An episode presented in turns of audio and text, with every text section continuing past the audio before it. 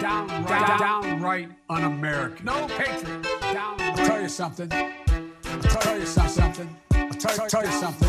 Downright, downright, downright un-American. Ain't nobody got time for that. It's all about the money. Anti, anti-American. They want the money. It, it doesn't have anything to do with patriotism. Anti-American. Patriotism. Anti-American. They were like death. I'll tell you something. And un-American. American, American, American. Un-American. American. Somebody's a treasonous. Period. Yeah, I guess why not? It, it doesn't have anything to do with patriotism. Anti-American. They want the money. I'll tell you something. Anti-American. Un-American. I'll tell you something. I mean, they certainly didn't seem to love our country very much. Right, un-American. Welcome to another episode of Un-American, the show about turncoats, traitors, and treasonous, where no fraud or grifter is safe. I'm Brandon, and I am joined tonight. You're too fucking excited. I know why you're excited, I am. But you're too excited. I'm joined tonight by Franklin and JIm. How are you doing tonight, Frank? Uh, fuck you. Thank you. Like, fuck, fuck a lot of you. Uh, yeah, don't ruin it. We'll, don't we'll, spoil we'll get it. Into a little don't bit, spoil especially it. Especially you, Brandon. I know, but I'm I'll fucking that's how revel I am. in it. I'm a I'm a heavy sigh is how I am tonight. All right, all right, that's fair. That's fair. Do you have a silver lining? Is there any good uh, in your week that? Um, There's obvious bad. I, I created I honestly, obvious bad. There was I, I had something perfect lined up, and then I got here and you started trash talking and just reliving your glory days, and it fucked me up. So no, true. no, I'm just currently uh, in my heavy, prime. A heavy right, sigh. All right, that's fine. How are you, Frank? JIm, I've done that two episodes in a row. I'm I'm good. We got nine more weeks for uh, baby number two. Nice. Oh, nice. Kid number three, baby number two. Congratulations. As someone who's never been through it, is the home stretch like the hardest part? It's the uh, anticipation. Yeah. Right, especially yeah. because is, we don't know the gender. Right. Oh, yeah. Is it Definitely. easier with like second or third child, do you find? Or is it always as just as stress-inducing about worrying if they're going to come out okay and they're healthy? I would imagine that there's a little I bit I feel like of... it's more stressful this go around. Yeah? Like it was stressful with Mason, but I feel like... more so this one. I don't know why, just is. Is it like, but everything's going okay as far as yeah. the pregnancy goes? Yeah. I can no. understand that, though, because like now you've lived through, like the birth is okay, and now you've seen all the problems that raising a little kid and like the dangers that that represents. Yeah. So now not only are you saying like, okay, I hope the birth goes well, but shit, I'm Honestly, in for a whole ride. Yeah. Weirdly, I'm less stressed now, even though Mason was born in the heart of the pandemic. Like he's a twenty twenty baby. Oh, that's right. Damn. Yeah, that's true. That's true. I forgot about that. Um, all right. Well, I am doing well as well. Let me ask you a question before I tell you why I'm doing well. um, how do you got like any thoughts on uh, Lil Nas X? I like him. Think of him. Don't. I mean, no. Any? any? I, I don't like him, but that's, that's that's me. That's typically how I would answer too. I'm not like his biggest fan. I do like one of his songs quite a bit. Um, Industry Baby, which is available on Pandora, Spotify, Apple Music, iHeart, and Deezer. Um, what the fuck is Deezer? I have no idea. Um, I know you should left Tidal out of there. No love for Jay-Z. And I, and we don't own the rights to this. No, we we don't, but we are going to review it. It's a great song. I this love this This is somehow song. about how your, your dick is so big. I know we're leading up to how good you are. It is about how my dick is so big. Um, one of my favorite lyrics from this song is, I love Jack Harlow on this song, right? And uh, my track record's so clean. I don't even know who that they is. They couldn't wait to just bash me. I must be getting too flashy. Y'all shouldn't have let the world gas me. It's great. It's a great song. So now that I've reviewed it. Keep going, though. Do this whole verse. No, no. Now that I've reviewed it. Like um, William Shatner. I'm going to tell you why I am doing so great tonight.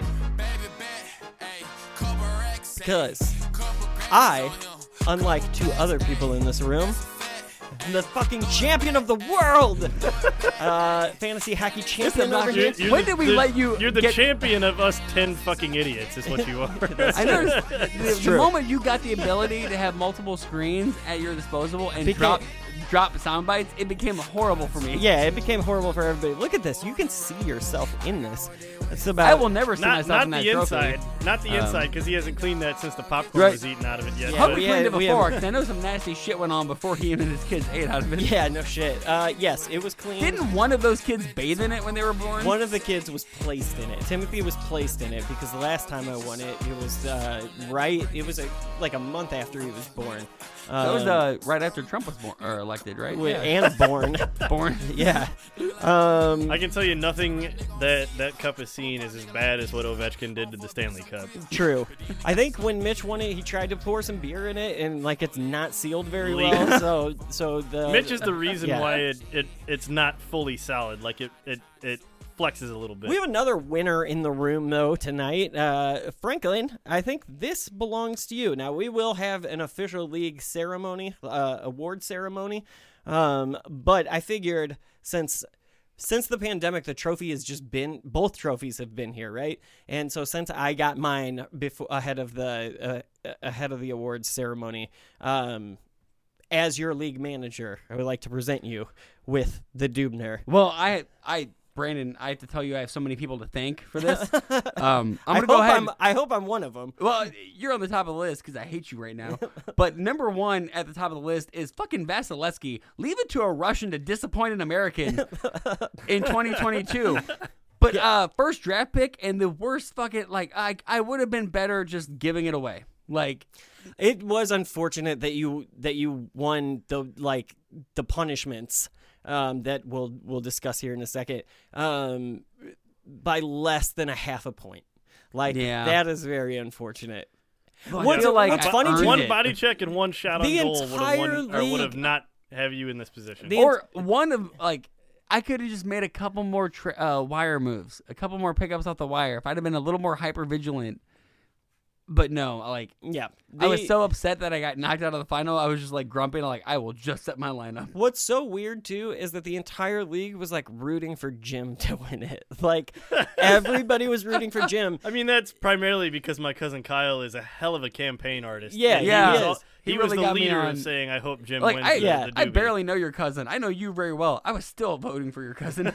Here's the thing: it would have been great had JIm won it because JIm would have been the only multiple or the second. Uh, multi-time winner, and you got fucked the first time that you won it. Like you won it the inaugural year. Yeah. Um, so I do want to ask a question though. Yeah, I uh, wanted the inaugural year.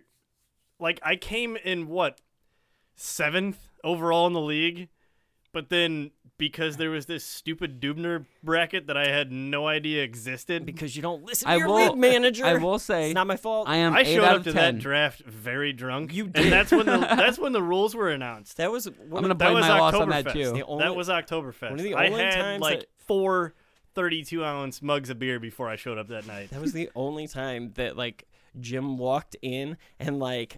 legitimately like pissed me off off the bat. Like fucking walked in and I was just he was like, what the fuck, fourth round? I was like, you're late, dude. Just like we've known the time. Uh anyway, done with that. I know I'm gonna cut that way down. Like that was a long That's all right. long fantasy hockey thing. Um we're gonna talk about Madison Cawthorn tonight. Um Madison Cawthorn is a dick. Um, as most of them are, as as most of the subjects on our show are. Um, let me read you a little bit about who Madison Cawthorn is. I don't have a Freudian slip tonight. I have a goofy. We still have something in place, um, but I'm going to get out of order from what we would typically do and read you read to you who Madison Cawthorn is. Uh, Madison David Madison Cawthorn, born. Wait, August, wait. It's not his first wait, name. He goes by Madison. Yeah, that upsets me so much as someone like they're the side that makes fun of people who name their kids uh like unique names or spell them uniquely. Every child's a snowflake. That's what they rally against. And he doesn't go by David. No, fuck him. He doesn't. Well, Ted so, Cruz. Yeah, like say, yeah. Damn it, damn it. There's a pattern. So born August first, nineteen ninety-five, is an American politician who has served as U S representative for North Carolina's eleventh congressional district since twenty twenty-one. A freshman member of the Republican Party, he is elected to Congress in twenty twenty to succeed Repo- Republican Mark Meadows. Cawthorn is the youngest member of Congress since Jed Johnson Junior, as well as the first born in the nineteen nineties. He described himself as a Christian and a constitutional conservative. He has been criticized for his focus on inflammatory rhetoric rather than on passing legislation, including falsely asserting that the twenty twenty presidential election was fraudulent, although he backtracked on the claim. And fun fact, before JIm tells us a little bit more about Madison. Um, he was present at the Stop the Steal January sixth rally, rally. in Washington. Yeah. So fuck him off the bat. And then, also, don't I, trust someone who yeah. is a constitutional, whatever that part. Cons- constitutional he, conservative is fucking. Which net. is a nonsense term at this point. But it means fascist. You're talking about a guy who was born after Kurt Cobain died. Everything he knows about the Constitution, he learned. He was he was a child in nineteen ninety-four. Nicolas Cage taught him everything he knows he about the Constitution. Fucking doesn't remember nine eleven. When he stole it. Like, he doesn't remember nine eleven. I don't want to trust him with what he knows about the Constitution. Right. Fuck those young kids. Well, like, yeah. Get and off all, my and lawn also, and read the Constitution. Civics isn't taught in high school anymore, so right. there's that. Uh, that Jim, was part of critical race theory. Let us, that. let us know a little bit more about Madison Cawthorn, although start with the fact that he so, is handicapped. I didn't know that his first name was David. I want to start with uh, with that little fun part with his name. Like, David Cawthorn. What does that kind of sound like? Combat General Brett, Brett Hawthorne. Hawthorne. It does sound like Ben Shapiro's character. To me, it sounds like an Anne Rice character. Oh, my God. I promise Shapiro, his spirit is going to get brought back up later. Like, I promise it is. They're just, oh, they swim in the same circles. I even fucking wrote, there's like a little note written here that's like, hey, at this clip, fucking notice this. Like, and so he was nominated, Madison Cawthorn, David Cawthorn was nominated by Mark Meadows to the United States Naval Academy in two thousand fourteen, but his application was rejected in the same year. Why? Like early in the same year. They don't say. Okay. They're, they don't have a reason for it. Could have been grades. Could have been like physical fitness performance or whatever. Right. Uh, but later that year, he had his car accident where his supposed friend was driving and then left him for dead inside of a burning car. Like, that's... Well, yeah, because I don't know like, the story. He I, if, like, if he would have just been, like, truthful about that accident, then people might have had sympathy, uh, might have had sympathy for him, but he was lying about it almost immediately, saying that that, that, that accident was the reason he didn't get into the Naval Academy, so... Which here he was we go, turned down before, here yeah. We, yeah, here we go with some stolen valor. Like, oh, I would have joined, the, I would have joined the Navy, but... Right. People who think that like the, the willingness to go into a recruiter's office is the same as serving for your country and like taking a bullet, they think that the fact that they showed any interest in the Army means that they're like a general. I like. Do you ever encounter yeah. that mentality? It's and, yeah. in, in his case, it would have been the Navy, and it'd be like Combat Admiral right, David like, Cawthorn. In his mind, he's the guy telling the Russian warship to go fuck themselves, but in yeah. reality, he's nowhere near that. Yep. So there's that. Yeah, he, he lied about his not military service by so the, saying that the car accident was the reason he didn't get into the Navy. And the car accident was what put him in a wheelchair, correct? Right. Yes. Yeah. So did he try to blame his friend and say his fl- friend was driving when he, in fact, was driving? Is that what happened? I don't know that much about that particular Okay, I don't accident. know anything about like I until I today I did not know there was controversy was, about it, so it may just right. be that he the stolen valor thing that like he, that he tried to portray to this it. as yeah. yeah. Um I did know that the there Army was some controversy. Take me because, yeah. yeah. But I know that whole story of like him being disabled and not being able to get into the military because of that is kind of what propelled him into a victory in Congress. The right. sympathy yeah. there. Yeah. Um yeah, he's kind of a dick. Uh so can you Frank in uh like four sentences or less, can you tell us why we're going to be talking about him tonight? We don't need an article for I don't this. even we, I don't need four sentences or less. I can say it in a couple of buzzwords. Um actually two words. Coke and orgies. Three there words. You go. That's three words. Damn it. I forgot Does the and count. You don't capitalize. We're using it. An ampersand. Two words and a symbol. Um, yeah, cocaine and orgies. So, uh, he has, um, he's recently, um, within the past several weeks, gone on to a podcast. Um, and the name of that podcast was, uh, Warrior Poet Society, right? The Warrior Poet Society, yeah. which yeah. I always thought was like revered as something better than what it is. Yeah, well, because, I think like it, I've never it, listened to it, but exa- I've had that's how I feel. I've had military friends that recommend because they know I'm a podcast listener. They recommended it for me, and I just never got around to it. And, and you're honestly, about to. It always struck me from the the I've never listened to it either, but the the stigma it had to me was like Joe Rogan light. But like, like if you were into kinda, fighting, they, if you're into martial arts, you always, kind of enjoy it. They always sold it to me as like the guy's a veteran and not, and now he's an academic, but he does a podcast and you should listen to it. And like after hearing that Madison Cawthorn was on it, I'm like, no, no. You're never listening to this. He's he's he's not an academic right off the top. Unless the he headline I'm reading is about there. How this podcast host totally tore into this guest. I don't care. Which we like, know didn't happen. Yeah, they right. never do. So from his own. By the way, come on our podcast. We will we will not do it either. Um, from his own website. Uh, so the host of the show, his name is John. Uh, I believe you would say it Lovell. It's L O V E L L. Um, he isn't cool enough to even have a Wikipedia page, so I had to go to his own website. Um, so grain of salt here, right? John Lovell is the founder of the Warrior Poet Society, a values-based community dedicated to physical protection, the pursuit of truth, and living for the for a higher purpose. John's... What about any of that says poet? No, that also is that's the, just a right-wing guy. That is me. The three most bland sentences you could ever come up with, right? John's message of the war of quote the warrior poet has garnered over one hundred million views through YouTube, social media, and through the war- Warrior Poet Society network streaming service and app. John is a war veteran and a former member of Special Operations, having served in the second Ranger Battalion with numerous combat tours in both Iraq and Afghanistan. His overseas experience also includes having served as a Christian missionary to Central America. John is a, quote, family man and fills his time with faith, family, fun, and study.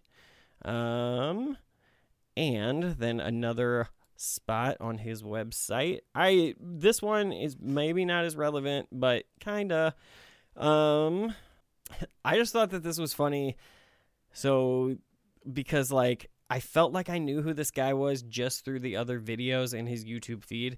They all have guns. Like it's like I knew who this guy was. Like as soon as I this is the Black Rifle Coffee guy, basically. Like well, I mean. I have guns, and I like Black Rifle Coffee. I but I have guns. Yeah. I don't like Black Rifle Coffee, not oh, because of the coffee. You're not a coffee drinker. So. No, not because of the coffee, because of the like, politics. I feel like there are two kinds of people who come out of the military. People who come out with a an obsession with guns, and people come out with a reverence for guns. Respect. A, with a respect. Yeah. And, like, that tells me a lot about people, about, like, he seems to be the kind of person who just revels, like, I don't know him, but if every picture has you and a gun... I can kind of tell what's on your mind. He owns like five different A Rs, all in different right. caliber. And yeah. I'm a collector. I collect a lot of stuff, but will you will you not will you, what you will not see on my social media is a bunch of profile pictures of me posing with, you know, right. my collection of whatever. So this is from a blog. Uh, he wrote this, I guess, on uh, April eighteenth, twenty twenty-two. Um, and I'm only going to read you the first two sentences and the t- like the headline of the next paragraph, and then I'm going to be like, that's enough. Um, titled, Why We Left Public Education by the Warrior Poet Society. Oh, no. My wife and I, John Lovell, were both Red schooled flags. Through the public education system. She grew up in a family of public schooled educators, so we're not trying today to say that all public school education is bad or evil, but at least for now, why are you bringing it up? But if for at least, but at least for now, in the early years of our children's lives, we have decided that we are going to homeschool them, and here's why: public education takes our kids away from us. Is the next title, and I'm done. Like, okay, but do you work, sir? Because work oh. also takes you away from your children. Um, third paragraph. I'm just going to skip the second one. Because I love this sentence, and then I'm done with this bullshit. America doesn't need more cogs in the machine. That's the title of the paragraph. So you're not... Hold on. You're not our, a free market Republican. Our children were not created by God to fill the role that the state and society prescribed for them based on industrialized living and Marxist ideology, which is increasingly the ideology of educational institutions. Hold on. America doesn't need more cogs in the machine is fucking Marxism. Like... That yeah. is Marxism. Yeah, man. The fuck are you talking about? The the American education system is so it's it's put put in place solely to make you available to work at the age of eighteen years old when right. you graduate high school. Yes. That is the entire point of it. Yeah. So so you can immediately fall into work. That's yeah. what it always has been. It didn't it has not changed. School is the anti-Marxism. Like one hundred percent. Like, Marxism is, like, like laying is under he, trees he, and eating fucking apples and shit. Like, is he confusing K through twelve with college right now? Is uh, that what he's doing? Isn't that what they all do? Um, all right. I'm done with him. I just wanted to give you an idea of who both of these guys are before like, we start this let's, podcast. Let's just take a, a brief look at like our like who ran our education system for the United States. Like, uh, what was Trump's nominee's name? Betsy DeVos. Uh, just, yeah, mm. Betsy DeVos. I want. I like. Yeah, I had I the. Ni- I had the, the the nickname that I always gave Big her, Devo. Sigh. Like the yeah. band Devo. Yeah. I had that in my head, but I couldn't remember her actual name. Yeah, um, like, come on. Like, that was our recent representative no shit. for the education system. Yeah. Um. Okay. So with that, we know a little bit about who both of these guys are. That's about as much as you need to know for this conversation. I'm not going to lie to you, um, and I'm going to put like a disclaimer here that I believe that this episode is necessary because of the cocaine and orgies line that like blew up in the news and like really put a big spotlight on Madison Cawthorn. But I also think for the purpose of who he is, this is only a good part one. Like, and this might be an episode that if I was... Um, This is setting the stage for like who he actually is, and then this is setting the stage for who part he, two. We can get into like why he's he, such a shitbag. What he, yes, exactly. Like I would say, maybe don't judge the entire podcast based off this one episode, because I know what the content is, and I know we're going to agree with a lot of stuff, but we're not going to agree with it because of what he's saying. So we'll see where we go with this. But I'm just telling you, I plan. John's a very confused individual. There, this is gonna be a good, uh, this is gonna be a good setup for when we definitely talk about him next. Um, this is a weird intro. Uh, there's no Freudian slip. Does he at least open the podcast with the like bumper music? Anything like we, you know how to open a podcast? No, it's no, yeah. We're gonna talk about a lot of things that involve just like production please, value. Wait, please tell me he doesn't open his podcast with a really with a really visual uh, joke. Yeah. Yeah. Oh, that's rookie mistake number one. So uh, he opens his podcast with Madison Cawthorn sitting in the warrior, po- warrior poet chair, and John Lovell. He made him get out of his wheelchair to get into a new chair. John Lovell sitting in Madison Cawthorn's wheelchair. Oh, and yeah. He stole it. It's a cringy joke. It's intended to be a joke. Now, the voice that you hear making the handicap jokes, that's Madison Cawthorn. Okay? So, like, I guess he can get away with it. Still cringy. Hello, everyone. I'm Madison Cawthorn with the nope, Warrior Poet I'm, Society. I'm actually I'm in charge. Jo- I'm in charge. This is my video. Is this this is this is the Warrior Poet's chair? Yeah. And you're in it? I mean, I feel like this is I, my show. I feel like you're... I feel like You you're, just kind of rolled in to my life. Is that like a wheelchair joke? I mean, there's a lot of jokes that could be made. Like, you really stand up for America. I'm out of here. How do you work this thing? I'm missing, I'm missing my mark, but I'm going now. Jerk.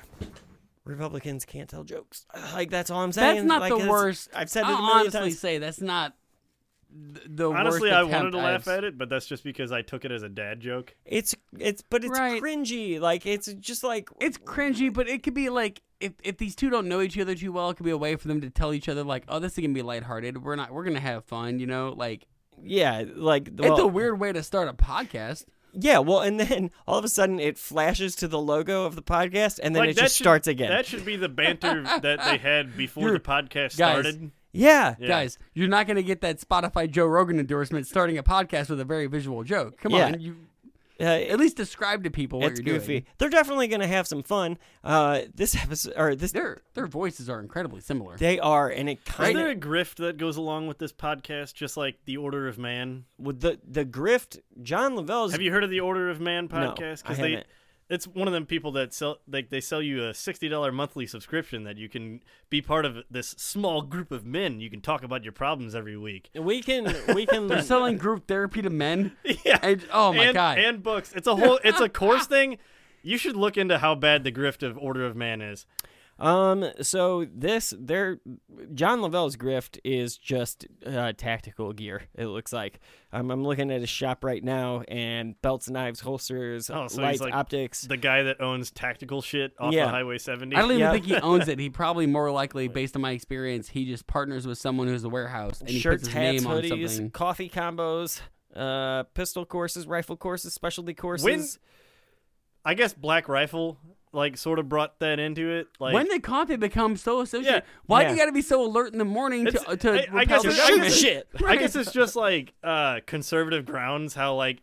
Conservative people needed a coffee house they could go and yeah. shoot the shit well, at. I think yeah, it's, and I'm like, a fucking dick just, for so putting like they, money into that, but too. Like they, so like it, they, there's it, like Jim, we like coffee too. We just can't be associated with Starbucks. We, yeah, that's all. Jim, you're right. Yes, the leftist Seattle Starbucks. Uh, so they're gonna have some more fun here. I called uh, this clip "Broing It Up." All right, what's happening, folks? Welcome back. Today I have a special guest, Congressman Madison Cawthorn. Great Second Amendment advocate. Really, really like this guy. He's become a friend over the last, I don't know, half a, half a year since I've met him. And uh, anyway, have a really hot topic that we want to go with. He is the youngest elected congressman, twenty-six years old, uh, in modern history. And so, Madison, thanks so much for being with us. John, great to be with you. You know, I followed the Warrior Poet Society for about five years, so it's a it's a real honor to be here. Yeah, and you're all kitted up. I am. Yeah, I have every single one of your shirts. Every single one. Bro, you're my homeboy. Thanks so much. Oh, bro. God. Why bro, are white, you're my homeboy. Why are white middle, uh, mid-twenty people, or white mid-twenties males, the most cringy group of all time? I don't know. Like, we were all there. I don't know, but they... Oh, man, it's it's ridiculous. A lot of inflated confidence for no reason. See if you can follow along with this next clip, because where Madison Cawthorn goes after that introduction is kind of weird to me, and I don't feel like it ends in the same place that it that it starts. So now that you've been in Congress for how long? I've been there. I'm going on my second year. So long enough that you kind of have the lay of the land, right? I know where the bathrooms are at this point. Fantastic. It's a funny way to say it. That's great. Uh, to me, as an onlooker, I hate politics. I really dislike politicians. Uh, you're okay-ish, right? That's a really uh, so that, that's a high bar. I'm okay. That's a high bar. That's, like, mm, yeah. man, well, it's just just because I feel like it's just such rampant corruption. Yes, and I feel like every time a politician speaks, it's all these like empty platitudes, like it's a competition. How corrupt is it? Uh, number one, I think that it has to do with the. really the fallen nature of man. Uh, a lot of these people are all big fish in a little pond where they come from. They're all very important. Now, they now have the name Honorable in front of them. They've got bulletproof glass, velvet ropes, security everywhere they go. Um, and then they get to Washington, and they're no longer the big fish in a little pond. They're just a fish in a very large ocean, and everyone's a big fish. Does that, does he kind of feel like he gets lost a little bit there? Like, they all have bulletproof glass and red velvet ropes, and then they get to they Washington? They get too big for the britches. Now, let me tell you for the hey. third time in two minutes how I'm the youngest member of Congress. One thing that I'll give John is that he just learned me a word. Platitude. Didn't know what it was. Thought it was made oh, yeah. up. No, it's an, it's old. I've heard it, but it's not a very common word nowadays. A remark or statement, especially one with moral content, that has been used too often to be interesting or thoughtful. There you go. That, so it, it everything kind of Ted Cruz says. Well, it kind of describes Madison Cawthorn. Yeah. Um, so here's my first big, and we're going to listen just to this whole episode of the Warrior Poet Society, because one of the arguments that uh, Cawthorn makes about the controversy that came up um, is that, like, oh, I was taken out of context. And I was like, well, what better way to not take you out of context than listen to the other dickhead's fucking podcast? Um, so here's my first red flag for the podcast. A few years ago, my wife and I started watching a disgusting show, and we ended up giving up on it after a while, but it was an interesting study for us. It was revealing. It was a, a show called House of Cards. I'm going to turn my hat around for this. This is. Are you familiar with House of Cards? It's about to get serious. Yes, I am. With uh, Kevin Spacey, and I forget who else uh, was in it. Uh, but anyway. Really well done show. Very well done show. Very well done show. Terrifies me when a member of Congress sees a political drama and is like, you know what? That fucking over-exaggerated, dramatic H B O version of politics, that was fucking tight. Let me like, tell you that what, was awesome. What got me excited about politics. Presidential the glamour candidates of Hollywood. Are killing reporters in the subway all the time. Thank you. Right, yes. Yeah. Thank you very much. Also, if you're going to talk about House of Cards, at least go O G and talk about the B B C U K version that, that that didn't shit out after three years. Dude, he has no idea. He doesn't know who fucking Joey Tribbiani is. He doesn't know who Robin is. Wright is. She was in fucking Forrest Gump. Learn her name, goddammit. Yeah. She's the president in the and, last season. In all honesty, as far as that show goes, I spoiler. I thought it was good. I was hooked. I watched it for But you recognize that it's yeah, fucking it's unrealistic show. As shit. Yeah. He doesn't. and what like, they, like what, that's reality, man. What, that's how, the problem. What House of Cards is, is what most QAnon believers suspect Hollywood's like. Yeah. Or what government D C like. is like. Yeah. Yeah. yeah. Where yeah. you're overpowerful, you have like you're you're thinking fifteen moves ahead versus the reality where most of our politicians are probably two moves behind. I have uh Take but, Dianne Feinstein, for instance. yeah. she, yeah, she's like ten steps behind. I have uh I have a buddy that wor- uh, works in D C and said, like, one of the things that, like, he hated about that show when it came out, um, because he works with all of these government people and whatever. He was just like, dude, it, it, that fucking show has made everyone in D C feel like they're more important than they actually are. Like, everybody, like, feels fucking like everyone that... is walking around snapping dogs' necks, doing monologues to cameras. Yeah. What the fuck? Um, all right, so he's going to stay on this I guess the, the West bit. Wing didn't quite have the same effect. No, well, no. There wasn't... Uh, it wasn't as dirty, like right? Like, well, I mean, you did have Char- uh, Martin Martin Sheen cursing out God in one episode where he's in a church, he smokes a cigarette and like calls God an asshole and yeah, walks out. That's not suffocating somebody in their own fucking car garage. No, yeah, true. Yeah. Like, it's not faking suicides. Yeah, with it, Aaron Sorkin. Come on. But it was so dirty, and it was about this uh, congressman uh, who was Kevin Spacey. Who was, I think it was minority or majority whip. Yep. What was it? Yeah. And so, anyway, very, very powerful guy. And it was just kind of like his secret life of all this corruption and power and money and perversion. And it was just dirty. How much, in your opinion, because you're, you've been behind the veil, is this a fictitious show? Or is this more closer to like a documentary? Is, is it that bad? Okay, that's a stupid fucking question. Yeah. Like, that's a dumb question. If you have a It was made for Netflix. Yeah. Well, and that's ma- a that's a dumb question as somebody who interviews people. Like, if the three of us had any member of Congress in think, this room, do you think, we would not say some stupid fucking shit like that. How realistic is House that, of Cards? Yeah. Do you think that Spider-Man is reality? oh my. Who would win, Batman or Superman? Let's get to the tough question. JIm, you don't even know how much you foreshadowed something oh later. God. Did Spider-Man uh, come up? I'm not saying favorite, shit. What's your favorite superhero, bro? Yeah, uh, this one this one bugged me, and I had to fact check it. It wasn't hard to fact check, but uh, they're still fucking talking about this goddamn show. So I heard a former president that we had in the nineties was asked the question about this. And he gave an answer that I thought was so true. And he said, the only thing that's not accurate in that show is that you could never get a piece of legislation about uh, about education passed that quickly. Okay, that's out of context, uh, Madison Cawthorn. Um, yes, Bill Clinton was asked, or, or he wasn't even asked. He was playing cards with fucking Kevin Spacey. Um, so here's... Uh, Whoa. Whoa! Go back. When was this? Yeah, I don't know, and it may not have been cards. I may have said. I mean, that he was on a plane with cards. Epstein. He was playing cards with Kevin Spacey. I'm just saying. I might have been wrong about playing cards. Hold on. Let's. I'll read the story. This is from uh, Business Insider. Former President Bill Clinton of uh, told House of Cards star Kevin Spacey. Um, The D C drama is a lot closer to fact than fiction. He tells me, I love that House of Cards, Spacey said in an interview with Gotham Magazine about the Netflix series. Um, Kevin Spacey went into an impression of the former president when describing Clinton's review of the show. Quote, Kevin, ninety-nine percent of what you do on that show is real. The one percent you get wrong is you could never get an education bill passed that fast, said Uh, Spacey said, recounting Clinton's comment. Um, so, so then, wait, this isn't even a Bill Clinton w- quote. Yeah, this is a Kevin Spacey quote where he is saying this is what Bill Clinton said. Right. Yeah. yeah. And we all know what Kevin Spacey's word is worth nowadays, right? Right. Um, so, and also, I've seen Kevin Spacey's impression of Clinton. It's, it's not, actually pretty good. Yeah, I mean, it's good. But when it's he was on like, Conan...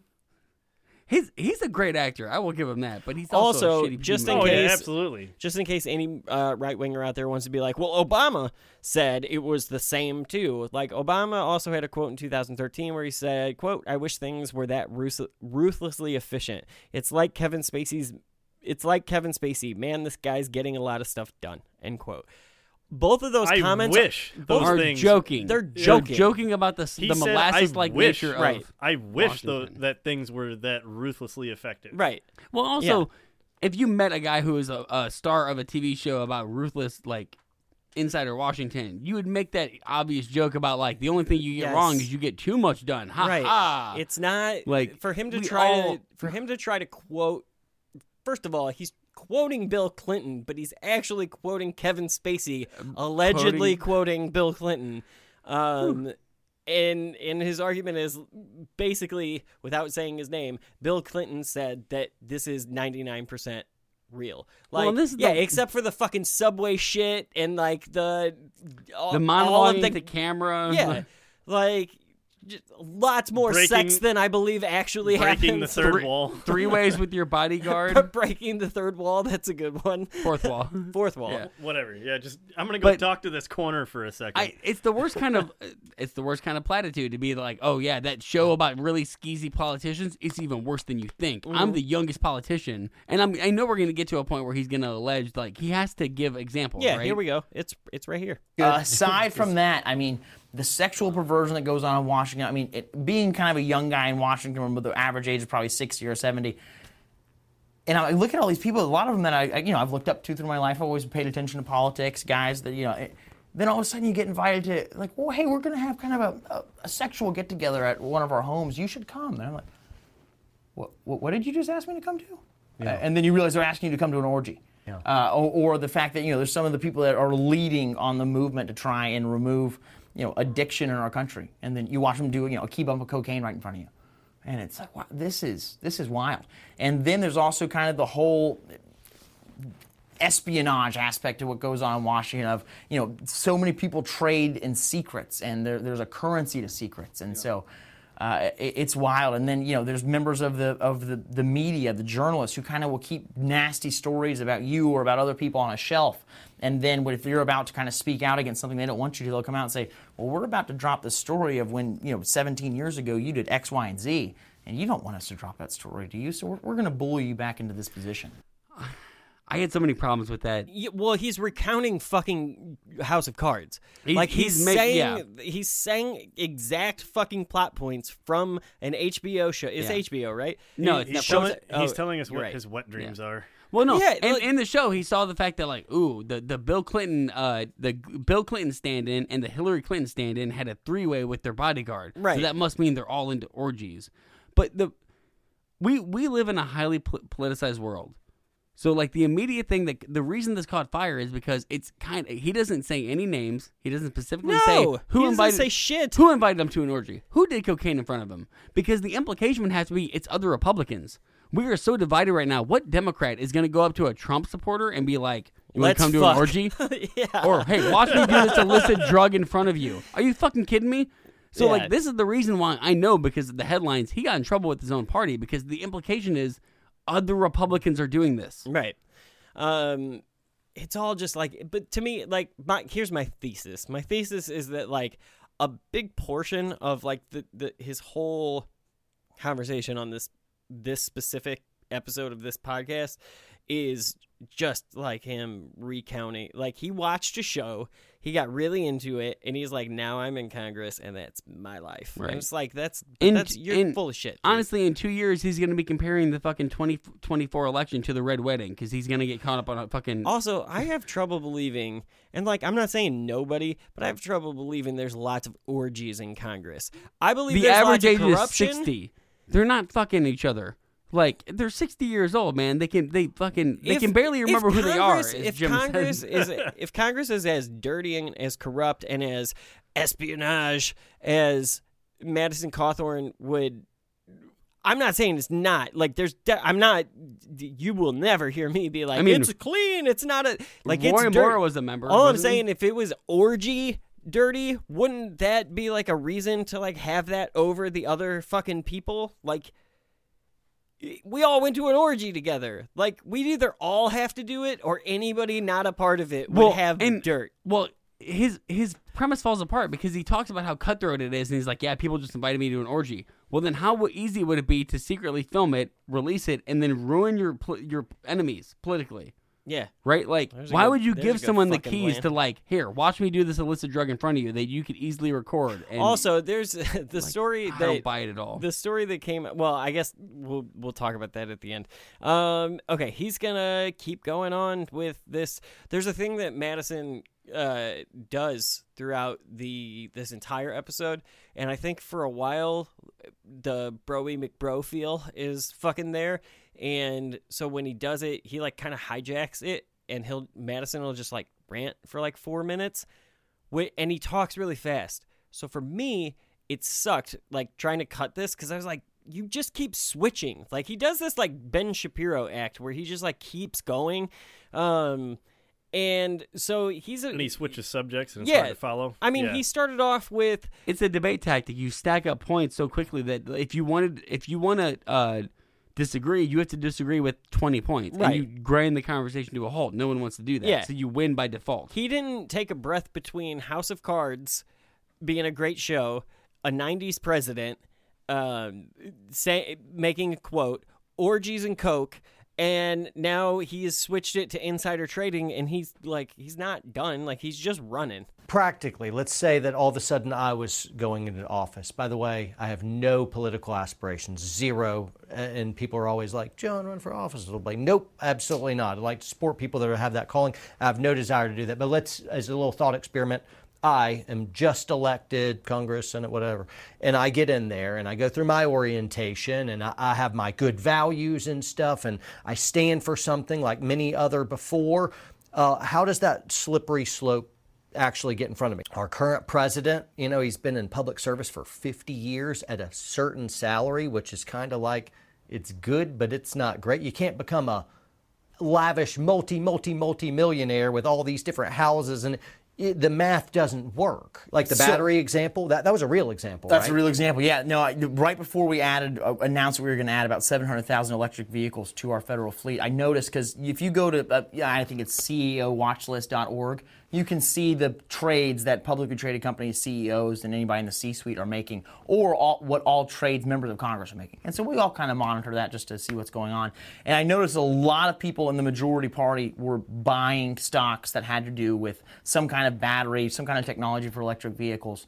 And then wouldn't you know it, about a month or two later, it was then announced we're adding seven hundred thousand electric vehicles to the... Uh, To the to the to the fleet, and then all those stock prices just jumped. Whether you're investing in lithium mines, whether you're investing in the people who actually manufacture batteries, whether you're investing in directly into companies that make electric cars. So not only does Madison Cawthorn love to just talk and talk and talk and talk, so does John Lovell. And so John, well, he's got a monologue podcast. Yeah, no shit. John John is gonna ask a question here now, and it like it doesn't go on for four minutes like fucking Madison does at times. Um, but it. It's just kind of weird. Like, to me, it doesn't feel like a very structured well, question. The only structured response to what Madison just said is, what politicians did coke in front of you, right? And let's be clear. Yeah, why I am you... not... I don't demonize drug use. Like, I've done cocaine. I don't demonize anybody who does. Dem- I certainly don't demonize anybody who does a, tr- a three-way. Like, demonize shitty fucking that's interviewers. You. But if you're going to use it to, to gain political points, like, oh, this is how depraved they are, at least have the balls to say who they are. Right? I don't really Tell care. people who are voting for them, this is the people who are yeah. the swamp. Especially you know? since you don't like those guys. You're right. against that side of the party. Anyway. Supposedly, as, right. unless you're making they, this up. As long as they are not hurting other human beings once work is over with, I don't care what they do. As I, long yeah. as they actually do their job in Congress, which none of them do these but days. The so. problem right. is, if, if, if he pressed him as like, Madison, who invited you to a three-way or an orgy? He would be like, oh, Frank Underwood. He's like, well, that's a fictional character. Right. Yeah, exactly. Um, yeah, so again, like you said, very little structure. Um, there should be more. This question doesn't feel like they're – like, I don't know. I don't know how you just let that slide. Coke and orgies, whatever. Yeah, right, and like, like, explain yourself, my man. Here, let's go into more fucking kind of House of Cards fan fiction. Um, and so that's a way people can make money is through the this kind of version of insider trading that people can do. But th- we are limited on our ability to have any kind of earned income. You can have passive income, but you can't have any earned income. And so we c- you can't sit on a board and get a salary for it or anything like that. Um, but what you can do is you can have your spouse put as chairman of this company. You can have your spouse saying that she's going to be, or he, he or she is going to be a... a consultant to this firm, and next thing you know, they're getting a paycheck for really not doing anything. Could, uh, could your son? Your son? Oh, oh. yeah. Hmm? Hmm? Huh? See what I did there? So that end sound... It's like a picking shit. They that, know right where they're rooting. All of us have experienced that moment, and that's what makes me love that. It's one of the only things that I actually liked about listening to this is I was like, oh, he's just a shitty podcaster like me. Like, that's a joke that didn't land, and in the middle of it not landing, all parties in the room knew that it didn't land, but they were so they were like making here, they were highlighting the punchline. Here's the thing, yeah, yeah, because they were trying to like save it, right? They were trying to like, but here's the thing: I would have edited that shit out. They made the determination that using the keep it in. the using the buzzword hunter was more important than landing the fucking joke, and that makes me laugh so much because I would have just been like, ah, yeah. that that missed, like. That didn't. Kyle Rittenhouse almost got fucking taken out of the Christmas episode because like it didn't land, but because like we reacted to the fact that it didn't land and that was funny. That's the only reason that that stayed in the episode. But that was almost a joke that didn't land, and this is one that I would have just cut out of your fucking show. Like, you're just a shitty podcaster, right? Um, either that or again, like they're just lazy and they're just like, you know what? It's more important to say Hunter Biden, which than it again is like to. I and well, I made yeah. that, I made I this mean, point they got a off, dog whistle. I've made this point off the podcast. I hate the fact that anybody makes money off the fact that their uh, their parents' name, right? That mm-hmm. sucks, right? Yeah. It, and I hate whataboutism, but like I guarantee you, if we go back four years, these people are not going to be complaining that Jared Kushner was in charge of peace in the Middle East. Yeah, no shit. You know, right? Or uh, any of the myriad of things that he was fucking in charge of, like, or that if you don't talk about nepotism, Ivanka, Ivanka, uh, Ivanka, yeah, fucking Donald Trump Junior Even Donald Trump doesn't like Donald Trump Junior and he had a fucking job, right? Like, it's yeah, uh, yeah. I don't know. I like that moment. There's a couple more of those moments where I'm just Only like, well, this is just shitty. About nepotism whenever it's your party. Which and I, if if Madison wants to talk about the fact that like we should prevent Congress people from owning and trading stocks. Maybe even go so far as to prevent their spouses from owning and trading stocks. Yeah. I'd be down for that conversation. For sure. It's going to open up a can of worms. People are just going to not get married and have their girlfriends, quote unquote, own stock or sit on a board. Right. But, like, I'm fine with that conversation. We've seen enough people suspiciously sell stock the week before it rises, right. whether it's well, Republican or Democrat dude, in the last for year. Any random swinging dick, that's still insider trading. It is, and he's not wrong, but he's wrong in saying that it's only one side that, that participates. Well, and he's right? wrong for just being fucking vague. That this whole thing or is that like he's not in on it. You know, yeah, it's, it's not that politicians shouldn't be allowed to own stock. It's that we should actually punish them for insider trading. Yeah, yeah. I think they should be able to own stock, but yeah. you actually also punish them when it's blatant yeah, they insider to, trading. They have to go to prison and then reform their image and host a cooking show with Snoop Dogg. I, I, yeah, exactly. I, you I, knew where yeah, I was going yeah. with that joke. High five. I, I, I disagree. I don't believe that they should be able to own stock because they can control. They can manip- They have the power to pass well, yeah, policies absolutely. to manipulate. And then you impeach them.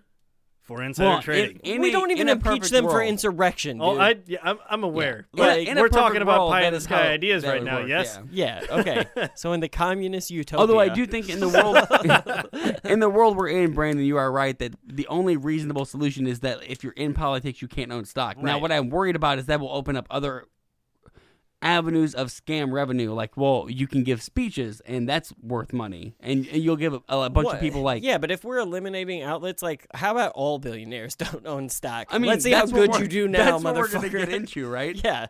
Um all right, so or like, you know, if you own or even work for a company, you probably shouldn't be allowed to own stock in said company. Like, doesn't that just seem dirty? I mean, unless you're a small company that gives out stock as a, a benefit, yeah. like we can't pay you a lot, but, but you have future benefits if we do good. I can see that being okay. No, I think that's you, a piece of shit move because I've been in that. I, oh, I've had yeah, that. And they'll screw you how every about time. If you, how about if you work for a company, you're the only one that can own co- stock in that company? So that's pretty much just we get rid of stock. Your stock is that your just, workforce. That just doesn't seem like your stock would go anywhere if you did that. If you... Oh, yeah, I guess. That might be the point, though. Yeah, let's just get... Yeah, fuck it. Don't run for Congress. Yeah, you're just... Yeah. yeah. but uh, but when you first get to Washington, you John Lovell just got elected. And don't run for Congress. It's... Uh, it's it is... It is... It is... A, It is an honor and a privilege to be able to help people so much and to be able to cut through bureaucratic red tape that takes people years to get through and bring life-saving care to these people. It's incredible. But Washington, D C is a, a pit of vipers, and I, I am there just for a quick purpose. Most of the people that get elected is the best job they'll ever have. That's why they never want to le- lose it. I think this is probably, aside from the honor of getting to serve my constituents, working in Washington is like the worst job in the world. I could be at the mountains of Western North Carolina. I never want to go that close to the Mason-Dixon line in my entire life. I'm know? just a rich kid. I could be fucking anywhere. I like, want to live in the South forever and keep my Jim Crow laws. Yeah. Yeah. I'm way too close to the Mason-Dixon line. I don't like it up here. Oh, oh okay. Also, if the Mason-Dixon line is where you define civility at, like starting, you are way too south.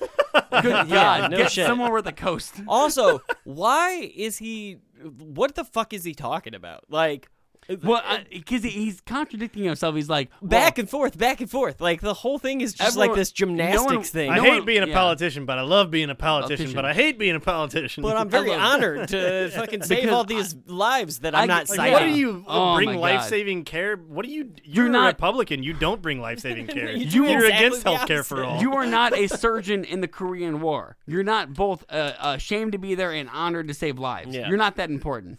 Like, what red tape are you cutting through that is saving so many lives? Yeah. No, yeah. Right? He's definitely not helping nothing, Medicaid. Well, I mean, nothing, nothing, has, nothing, nothing has gotten passed in four years. No. Like, Congress or the Senate can't do anything. Yeah. Like, what was our... We had... Like, uh, does he really think that, like, if he... Whenever he signs his name on a piece of paper, he's like, ah, oh, just save some lives. So we know that he doesn't like uh, Congress, or he does... I guess is what we know. Um, he's gonna. I guess he's gonna tell us why or not. But so, anyways, you get elected hypothetically. Once you get to Washington, freshman orientation is very enlightening. You learn a lot of the procedures, but it's also made to be very.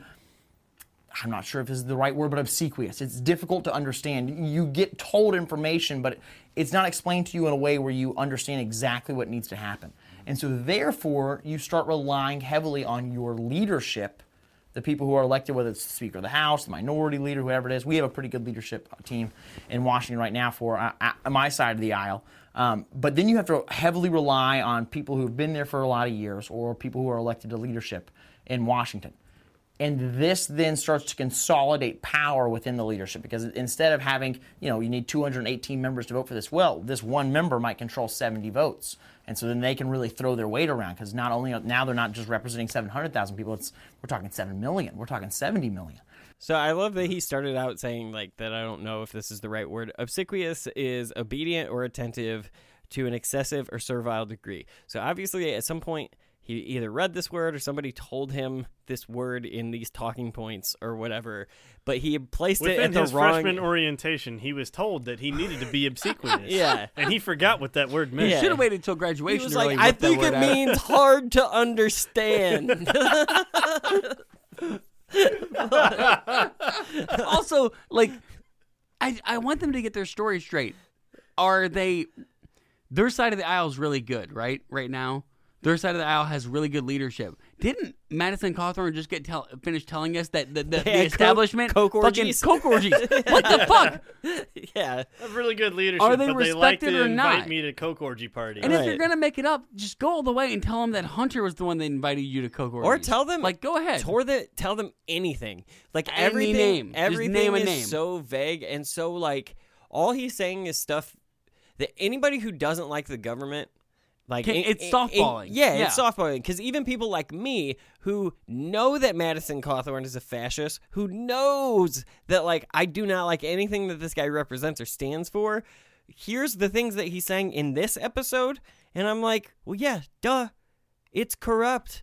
Like the duh. problem is Madison. You're, you're and making it fantastical. He, well, he like, sounds like a frat boy that happened to win a popularity contest. Well, yeah, and, and Madison Cawthorn and John Lovell don't have any actual interest in fixing the problem. If they did, they would have an honest conversation about stock just, owning when it comes to congressmen. A, right. He has a, a unique position now. He is a congressman. He knows the rules about what he's allowed to own in stock. He would see easily how he's able to manipulate that to make money.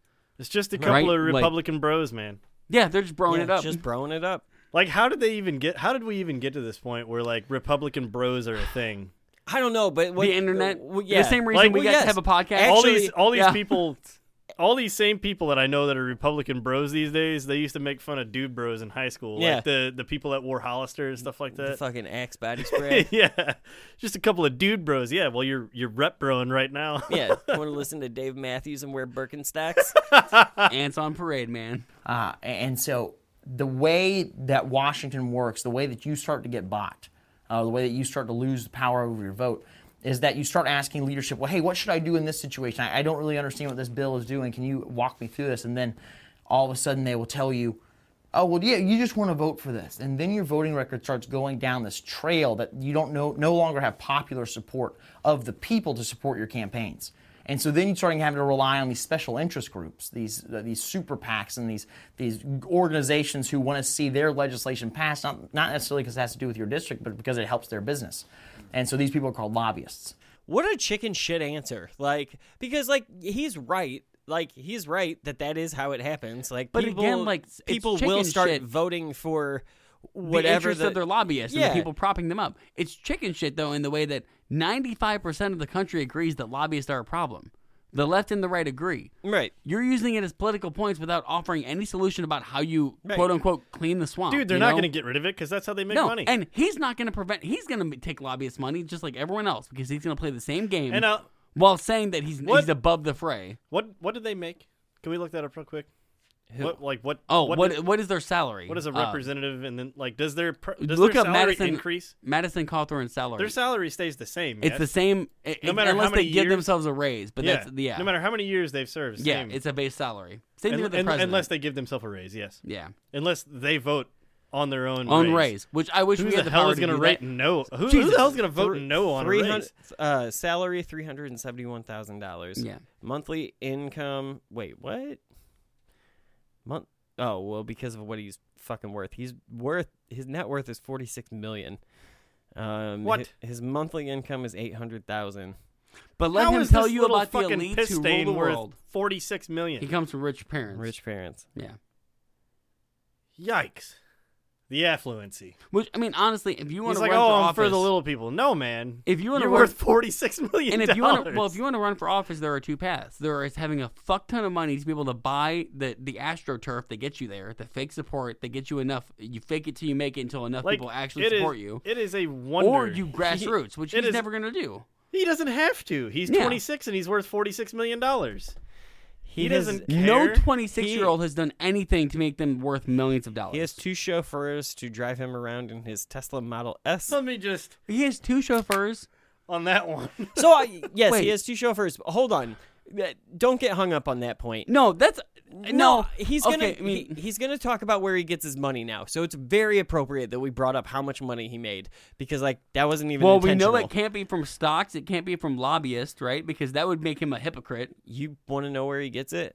five dollars at a time, baby. Now, I'm very fortunate in my position to where, you know, I, I, I get, you know, probably five dollars from five hundred thousand people a year.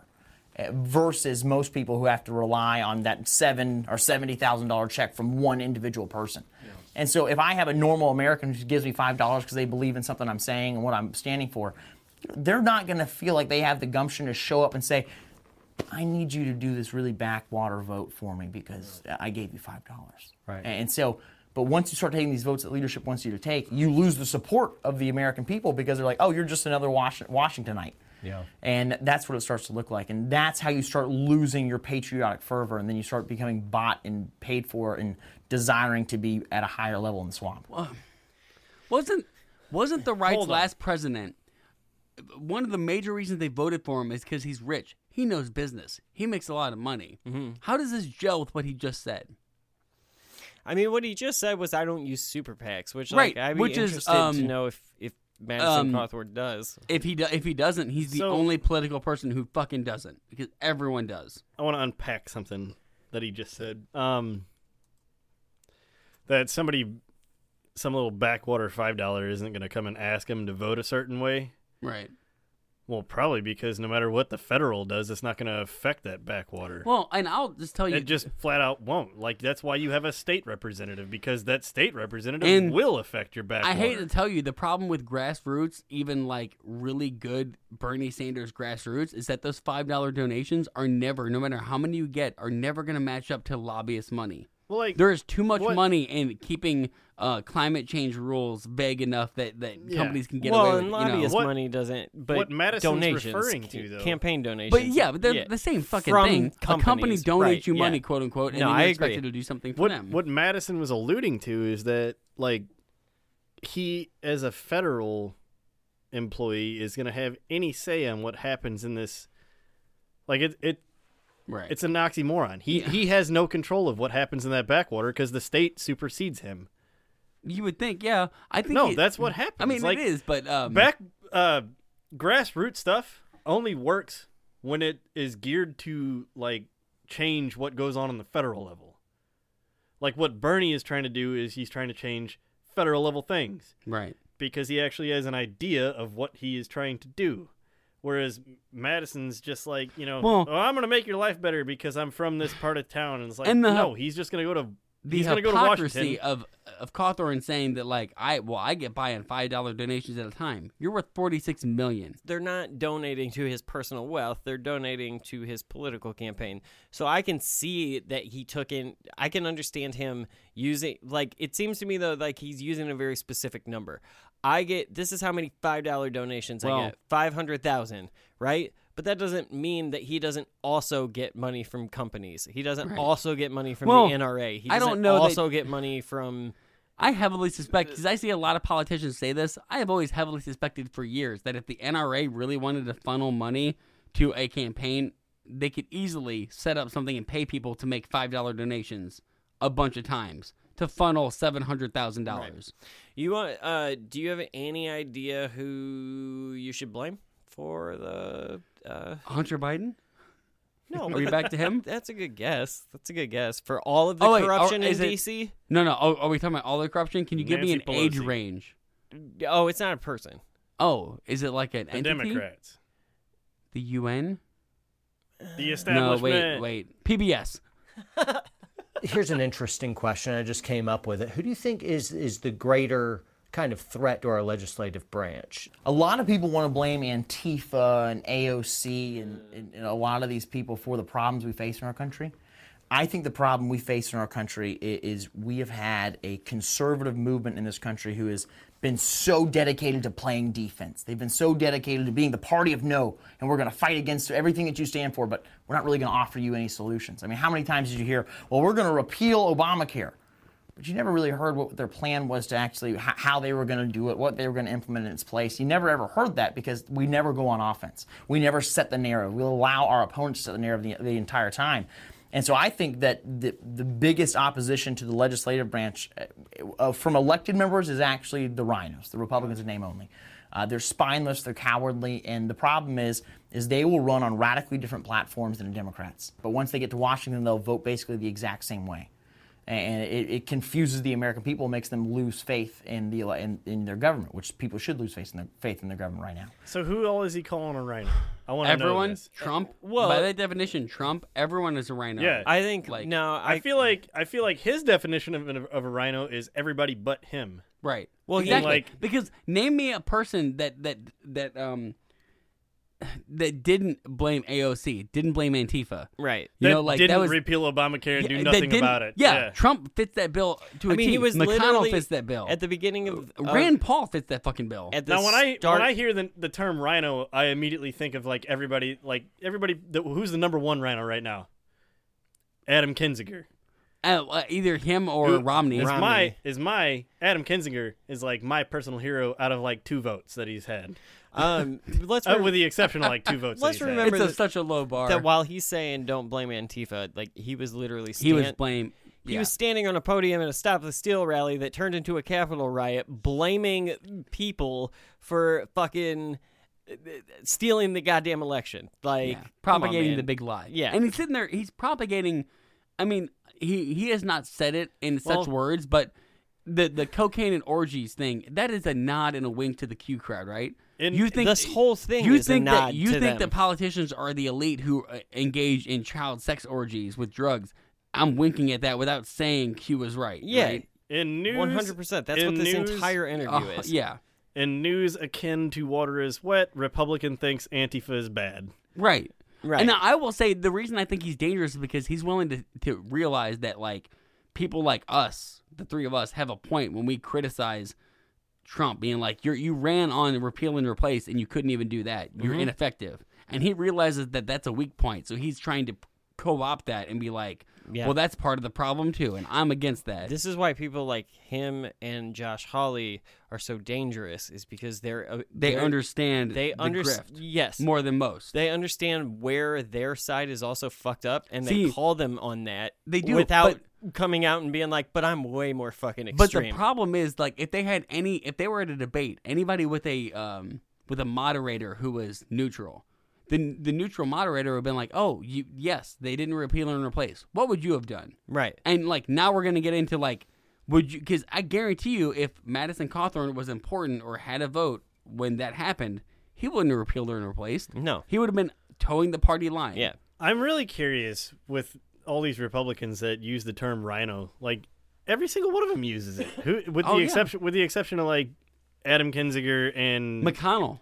McConnell, because he is the Republican Party. Yeah, here's he what, doesn't use it. Here's what should make you nervous, I think, um, just as, like, a statement on... Like, the... Liz Cheney and Adam Kinzinger won't say it because they're the quote-unquote, like, number one and two rhinos. Well, they're practically Democrats at this point. I think what I think what should make you really nervous, just because of, like, the era that I think we're in, is that um, both sides are doing the same thing. People like Madison Cawthorn are saying the old guard of the Republican Party needs to go, and what they it's want like both sides are eating themselves. Well, right what now. They want to replace it with is a much more extreme right. People like me are saying, Joe Biden, your fucking crowd, your time is over. We need people like A O C and right. Bernie Sanders.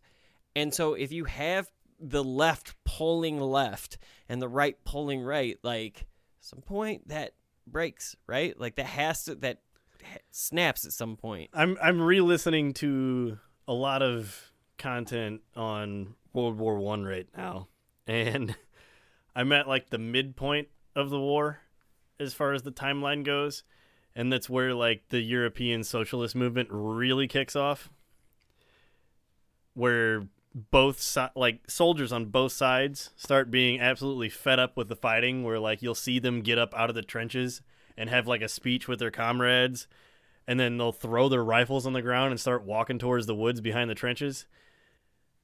I, respect I feel that. like I feel like that same thing is going to happen here in the United States on a figurative level. Like we're all going to stop playing the game of being on either side of this political party. There's going to be a revolution. Now, right. now, now See, here I am. You just I'm your, sad you now. You worked yourself in a circle. I'm sad now. I'm not. I'm not. There's going to be a revolution. Yeah, I'm not sad about that. Like Hugh Brandon reading like Marx two weeks ago being like, oh, I see where this is going. Yeah, no, I have been. I just hope uh, it's not as bad as the French Revolution, man. I actually want to raise my kids.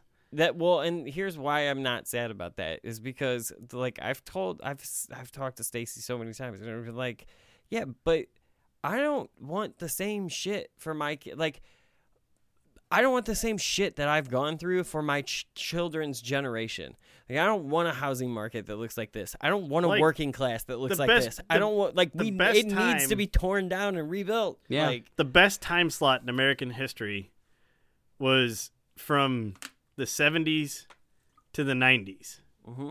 Like, our parents had it fucking so made. Probably the two thousands. Like, yeah. right at two thousand. But, But honestly, like, the fucking balls on Madison Cawthorn uh, to be like, yeah, we need to take down the old guard. We need to take down the elites. And be like, dude, you're worth forty-six million dollars. You have two drivers, two chauffeurs. You're the elite. You're the fucker. People they're coming after, right? Or, or should be. You should be. But the biggest threat to the American people having a say over what's happening in our government is the bureaucratic class. And these are people who are not elected. These are people like, uh, you know, the people, who, the guy who li- leads the N I H. Uh, these are the, the bureaucrats who work at all the three-letter agencies of the executive branch, which has become the fourth branch of government. Um, now, what is so bad about the bureaucrats in Washington and, and, all, and all these agencies is that they are practically unfireable. You basically cannot get rid of them for anything. And I was having it explained to me by an expert in the field that, well, yeah, I mean, once you want to fire a bureaucrat for not doing their job, well, first they're going to have to go to this counseling thing. And if it's found that, you know, their father raised their voice at them when they were eight years old, it means that they're a part of a minority class that's been abused. And so you're discriminating against them by requiring that they actually do a good job for the American people. Yeah. And then all of a sudden you have this bureaucratic class who all of a sudden, you know, most of them start out wanting to be good patriots and helping their country and serving in the system. But then all of a sudden they realize, wait, I can't get fired. Why Why am I doing maximum level work for when I'm just going to get the same paycheck either way? Yeah. And that's why our government moves so slowly. Is he describing the own his own lack of preparation for the job he just got fucking sworn in for? Pretty much. Um, he also, like... What? Like... The idea he that just told on everybody in Congress that they're all himself. lazy pieces of shit. He told yeah. on himself, like, I got in, I realized, like, well, in this partisan world, you know how hard it is to get recalled or voted against once you're all uh, towing the party is, line? All I have to do is say a handful of buzzwords no. in front of every press conference now, and granted, I'll get reelected, and I'm I just only, don't have to do anything. Now, yeah. granted, I'm only making three hundred thousand dollars a year. That is paltry. Only, paltry only. money compared to the forty-six million dollars I'm worth. Right. What's so funny about that whole Getting thing, too? Getting paid pennies on I the would dollar. Have, I would have so much more respect for him if he just strode strode into this room and be like, look, I am almost worth fifty million dollars. They're paying me fucking chump change to do this job. Like, if if I didn't like it, I wouldn't be here. I would have I would appreciate that approach more. Right. That would be more honest. Yeah. Um... Yeah, I don't know. Dude, I, I would I would do some really dumb shit to make three hundred grand a year. I think it's insane that he just yeah. described the bureaucratic class without considering himself a member of uh, it. Yes. Yeah. Like, bro. Like we, just, a, we just sit around and do nothing. This is how many definitions do you not know in this, this episode? Is, this is the like, same thing whether you're talking about Chris Cuomo or, or Tucker Carlson or Alex Jones. Everyone who wants to claim that, like, the mainstream media does this, does that, without considering the fact that, like, oh, I'm that. I am. I, am I have nineteen million that. viewers. I am the mainstream media. Like no one. Want, like he is the swamp, but he's not willing to admit that or even talk about the fact that like. I gotta tell you right now, as a guy who does cancer research for a living, it really chaps my ass that people like this douche make more money than I do. Yeah, I know. No shit. Yeah. Um. All right, so here comes John Lovell to get lost in another thought, and this makes this makes me laugh because it sets us up for uh, the next couple of clips, and it, it just it's fun. Um, so how effective can you be if the other side of the aisle hates you and the rhinos hate you even more? You're calling out their apathy, their their cowardice, their duplicity. I mean, they've got to hate your guts too. If you're not playing ball and compromising a little bit, because you're a no, no compromise guy, in another video that we're going to do, we're going to talk through your America First uh, doctrine and your new contract with the American people. I've like I, I read through it and I'm like, bro, it's everything I ever wanted. So we'll talk about that in another video.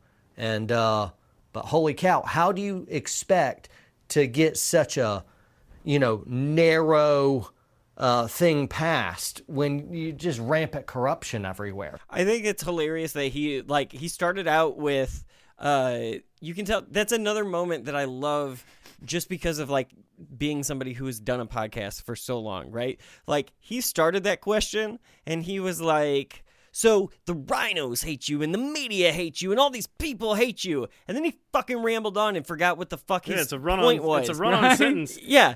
It's a run-on sentence that's supposed to end in a question mark, yeah. and then it ends in a period all of a sudden. It doesn't end in a period, but, like, he doesn't remember what the question was supposed to be, so he's just like, yeah, so how do you get stuff passed with I, all this corruption? It's like, that's not what you started I've, off saying at I've, all. I've never interviewed someone on a podcast or, like, any, like, even this. We just talk freely.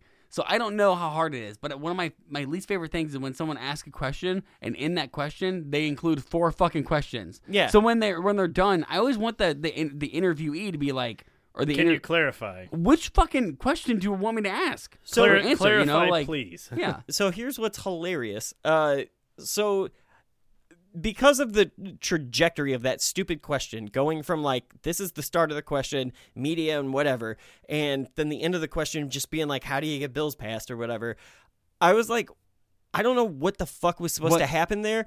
Madison Cawthorn steers the fucking train back onto the track.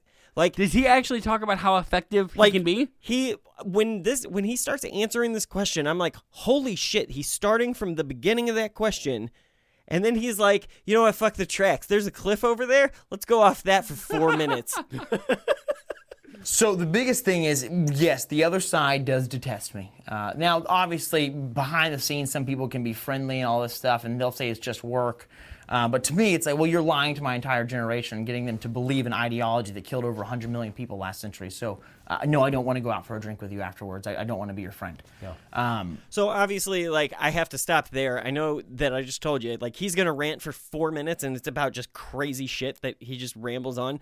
But, like, I can't let him go and be like, hey, an ideology that killed one hundred million people. That is... And, like, what What, the, what was what, his window? Did he say century? Yeah. Oh, over okay. The, yeah, Dude, over the last century. Because the, so the Holocaust, million, Hitler killed about ten million people. Mm-hmm. So he's saying they're ten times worse than Hitler. Whatever he's saying next better be pretty no, fucking no, no, bad. No, no, no, no.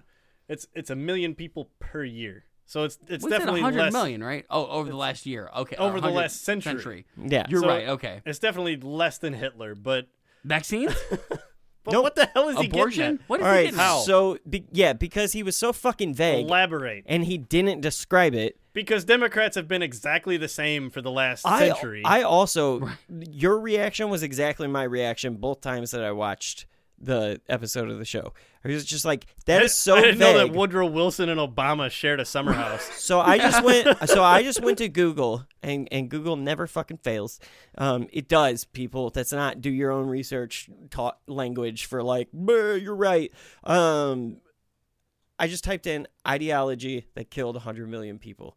Like, oh, communism, socialism. Communism. Communism, there we every go. Every fucking...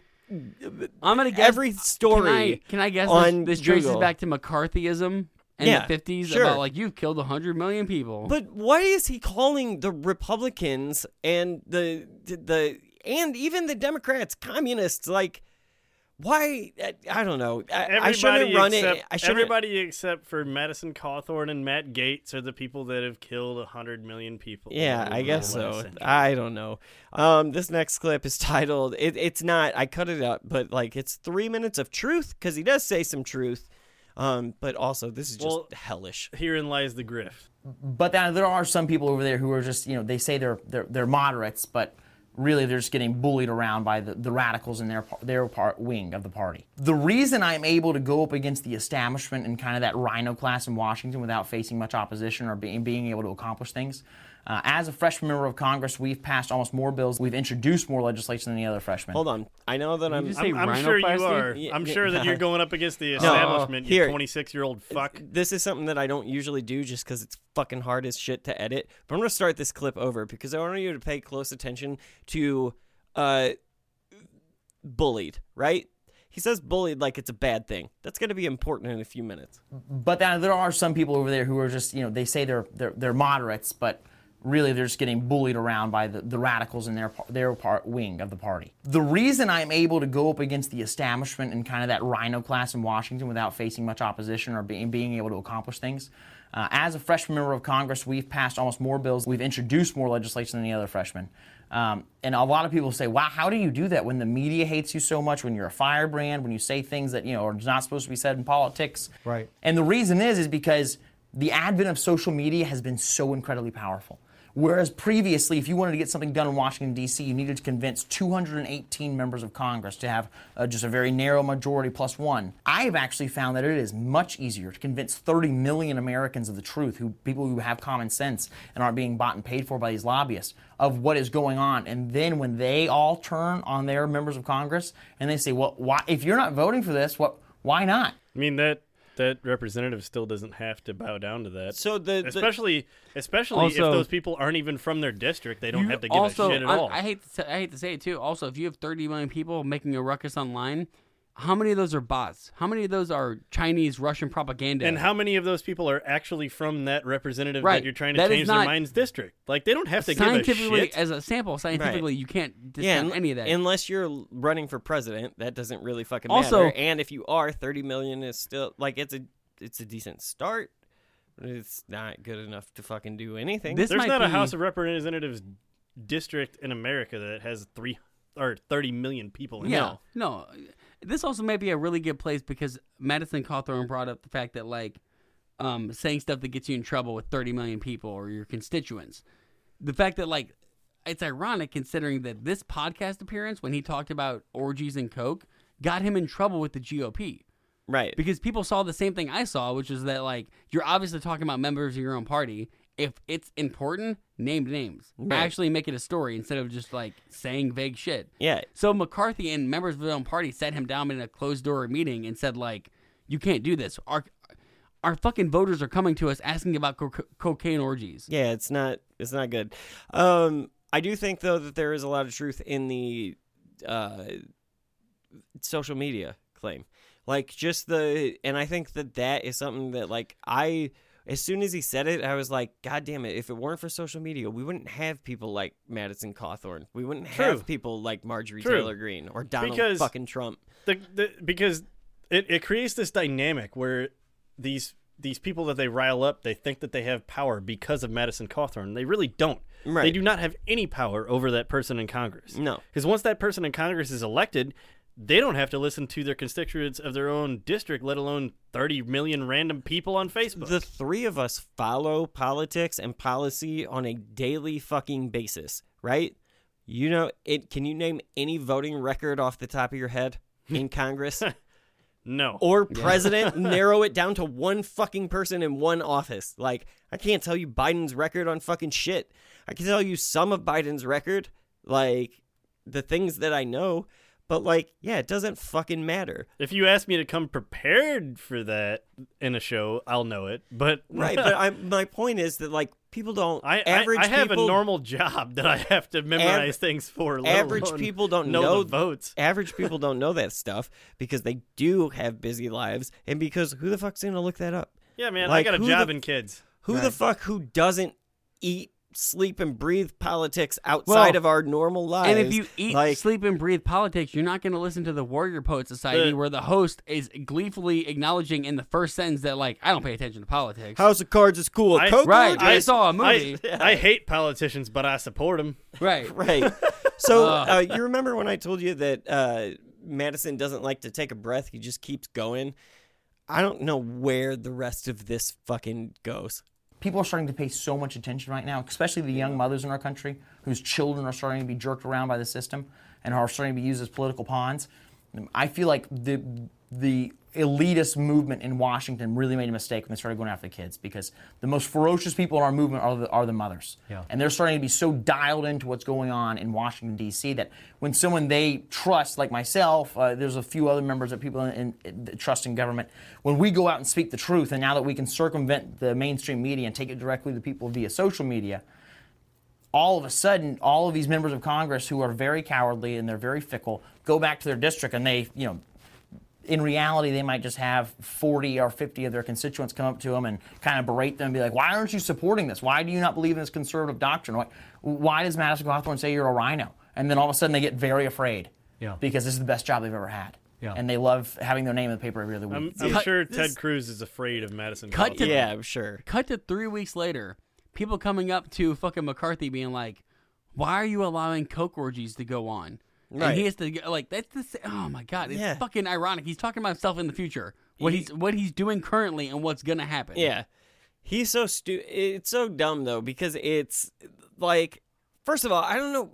I cannot figure out what the Washington elite going after mothers and Mother, children. It's transphobia. The fact that is it, that what it is? Yeah, it's, like, I hear it with uh, Alex Jones and Tucker Carlson. Shit. It's yeah. the don't say gay. It's the, the fact that... Um, what is it? Um, so it's kind of like a hour. Dog whistle to, like, extreme yeah. Christian. Yeah, because, you like, know, eventually Mickey's going to be humping Goofy because Disney's into Pluto. Porn. Right. Mickey's going to be fucking Pluto. It's bestiality because it's a dog. It's even worse.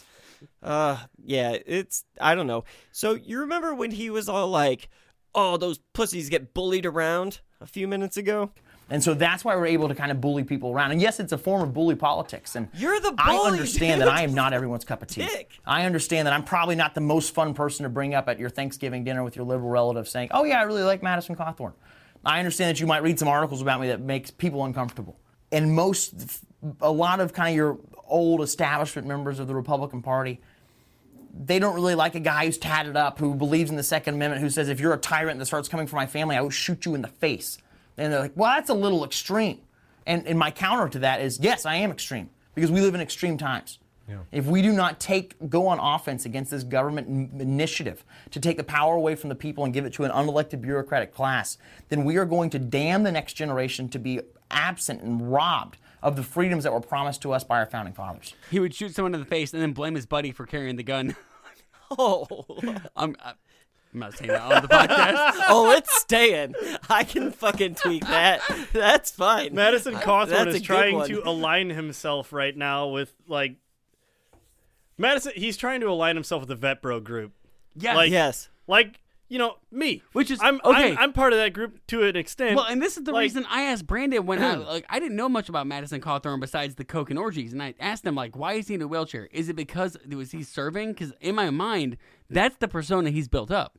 As someone who served for this country and was wounded in the line of service. But he didn't. That, but he didn't. No, he never even all. got into the Naval Academy. Yeah, but that's what he would like by, you to believe by, to the point that by that's a what merit I believed. Problem. He didn't make it into the Naval Academy by a merit problem, not because of his disability, like he like he tries to say. Happened. Yeah, he, he just would, the fact that he's a shithead. Yeah, like like we mentioned at the beginning of this podcast, he didn't get into the Naval Academy for whatever reason, and then later in that same year, after he got denied an application, he had his accident, which caused the disability.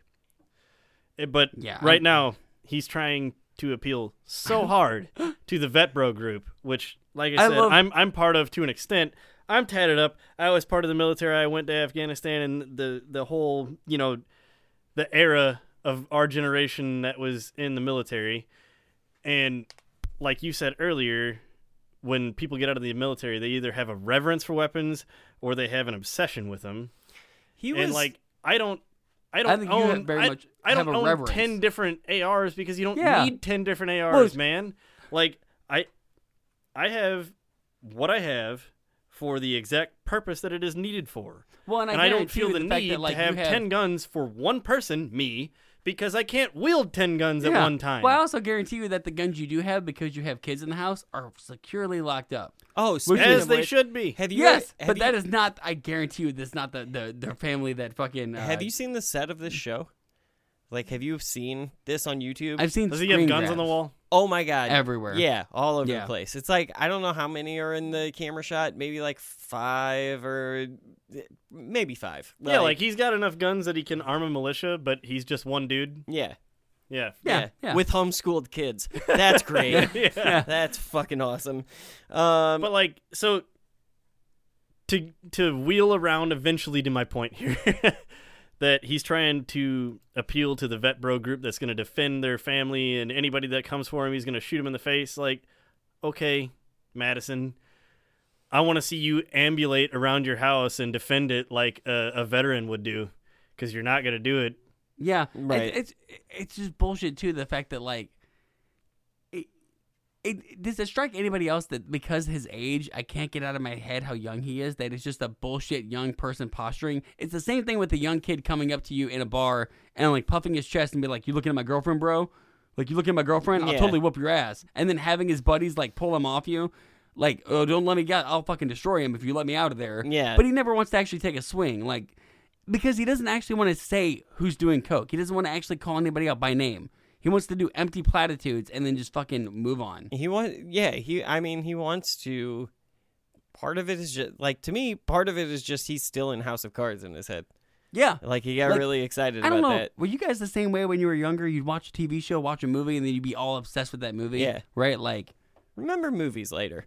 Do you think that uh, we're gonna have to guess which movie he's talking about? Do you? Do you? Um, You'll get to in a few minutes.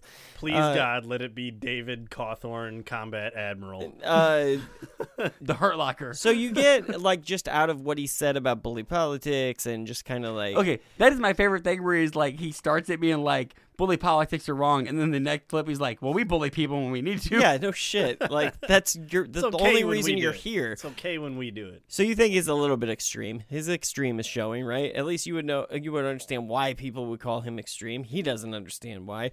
Um, but here's some shit. Right, and you say extreme. I'd point out you're extreme in a world that's moved so much. You're... Extremism is really, I just want to go back to the way it was one hundred years ago in mm. terms of conservative values, right. Not in terms of reincorporate all the evils that we have corrected since one hundred years ago. Your big idea is like, I'd like a smaller government and an emphasis on family. And that's extreme now, but it's just kind of like good old conservatism. You're extreme in that you want the good stuff that we had one hundred years oh, ago, right? Exactly. It's, it's wild that, that they've started being able to put these labels. Ooh, what was good in nineteen twenty-two?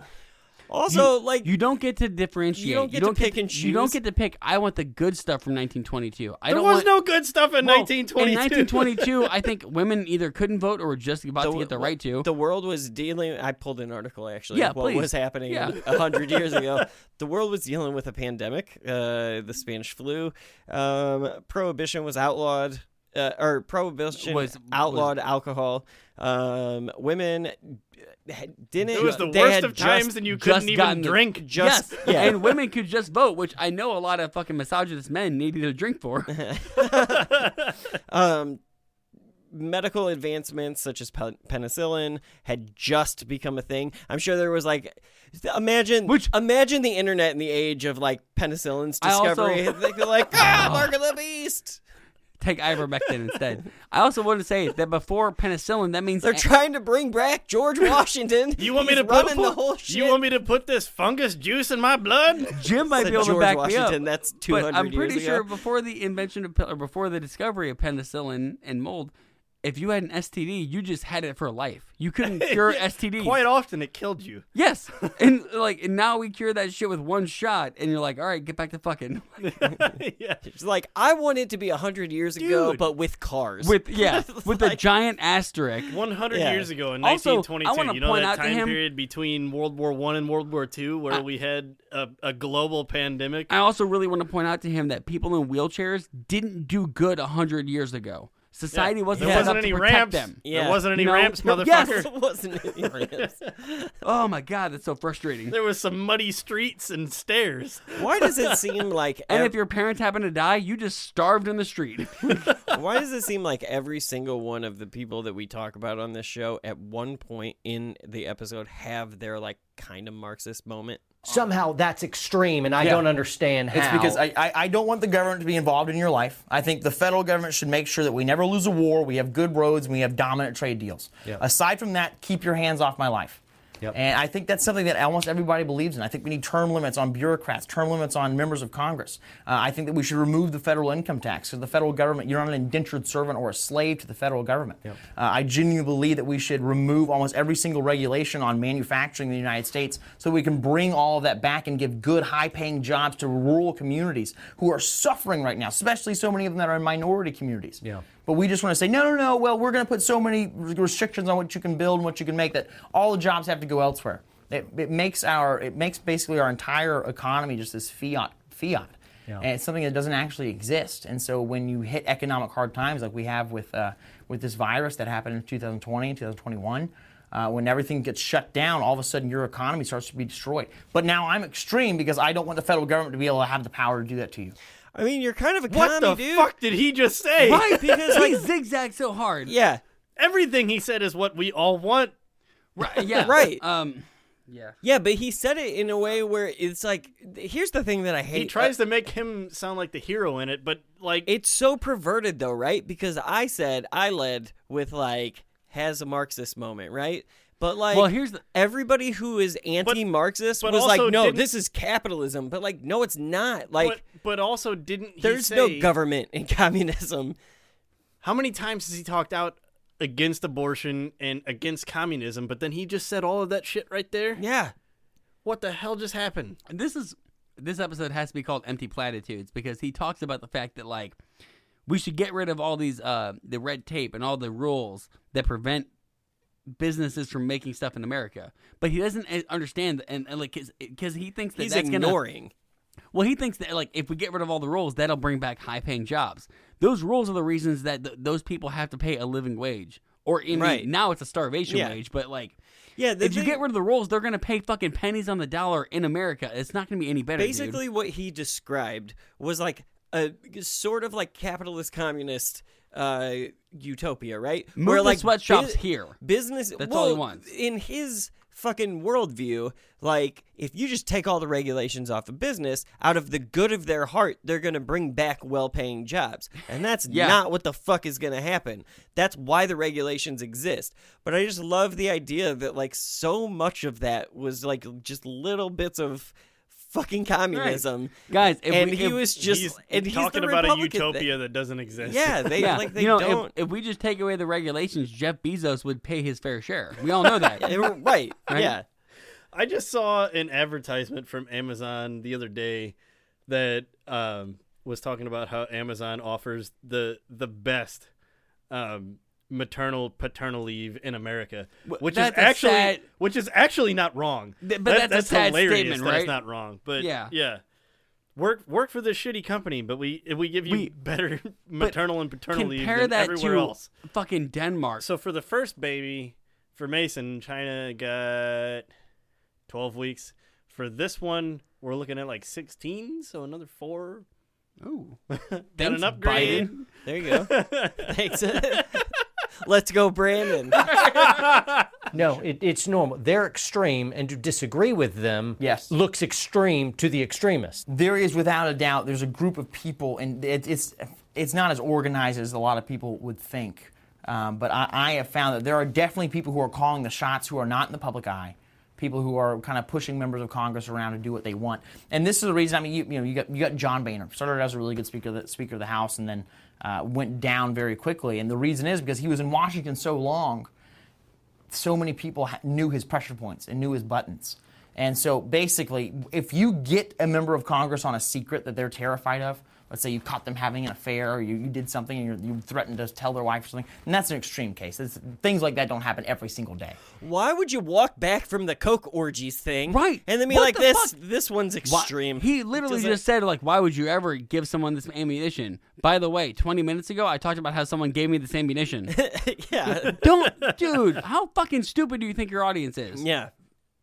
And uh, granted, they probably are because they're still subscribed to the Warrior Poet Society well, podcast. And they're at least as stupid as me. I watched the whole fucking thing twice. So. You didn't hit the subscribe button. Though, I did didn't you? hit the there subscribe button, and I wouldn't. So, um, all right, yeah, like so. There's just like a lot of fantasy shit here. Okay, he's still a little in when, and out of House also, of Cards. Also, I just want to go back. Yeah, House of Cards. When he said it's not as organized as most people would believe, what he's saying is like.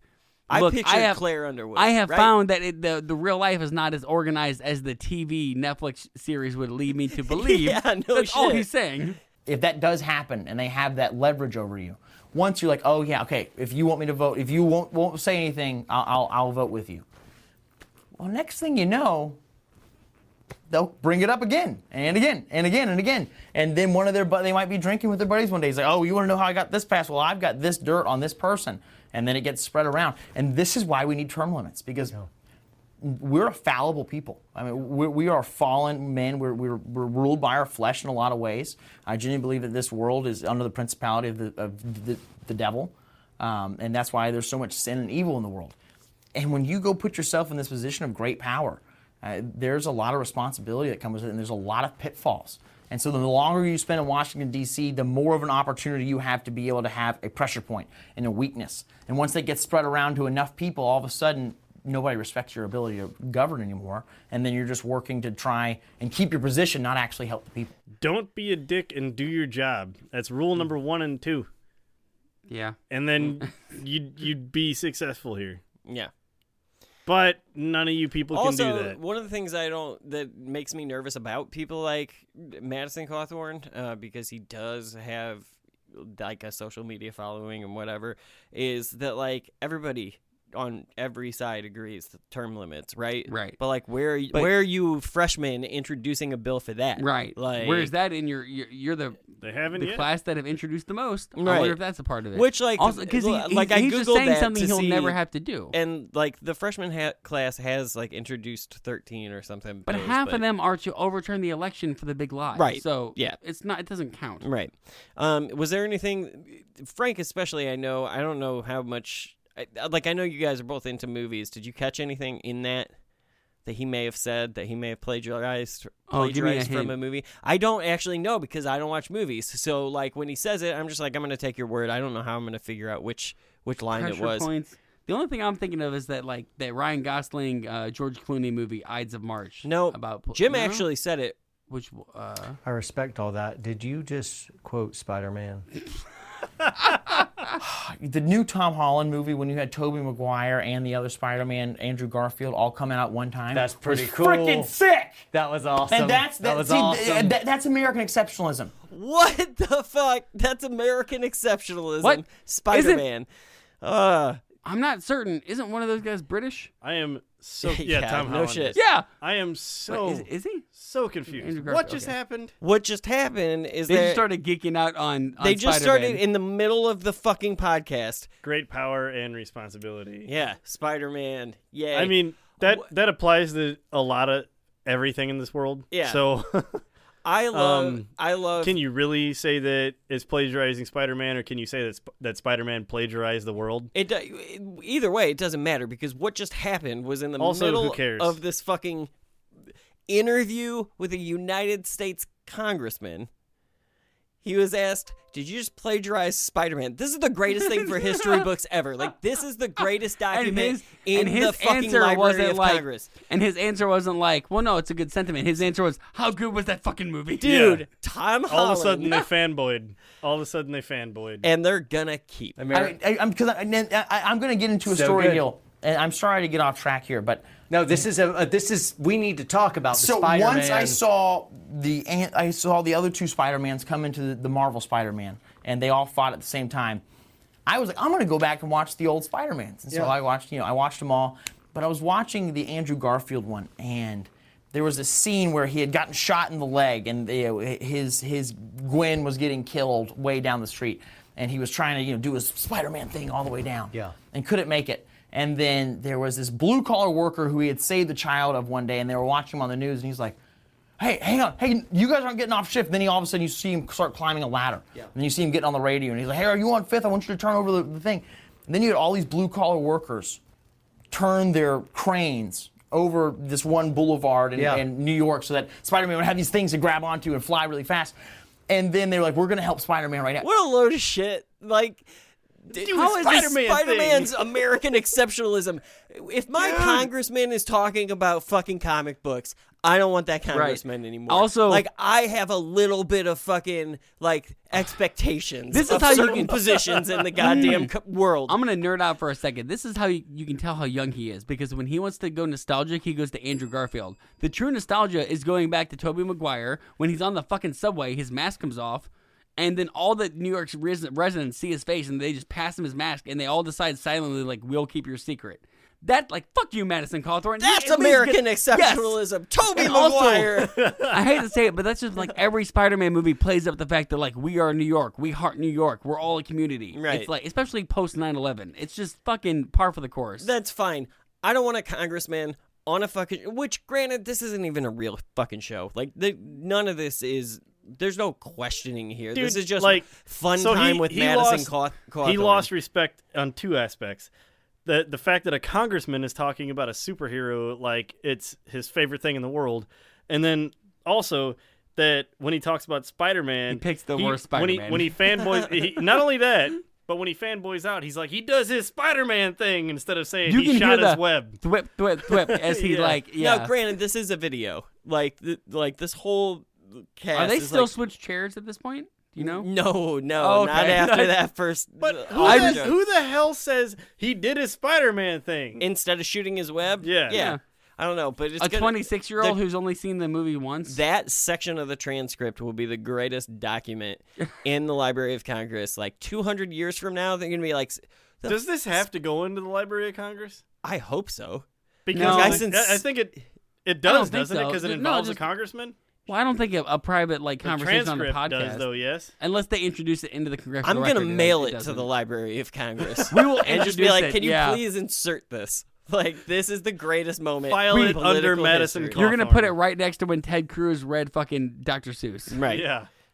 He goes on. We're all, we're almost at the end of this. We got a couple of clips left of this podcast. It just reminded me that when the good-hearted Americans of this country all get together to be able to do something, as much as it seems like we're outnumbered, outgunned, and out outmaneuvered by the Washington elites and kind of this cabal who's running our country, I always am reminded of when our founding fathers started that spark of revolution that happened. When they declared in Philadelphia, they were they were declaring independence from Washington, or from uh, from the king.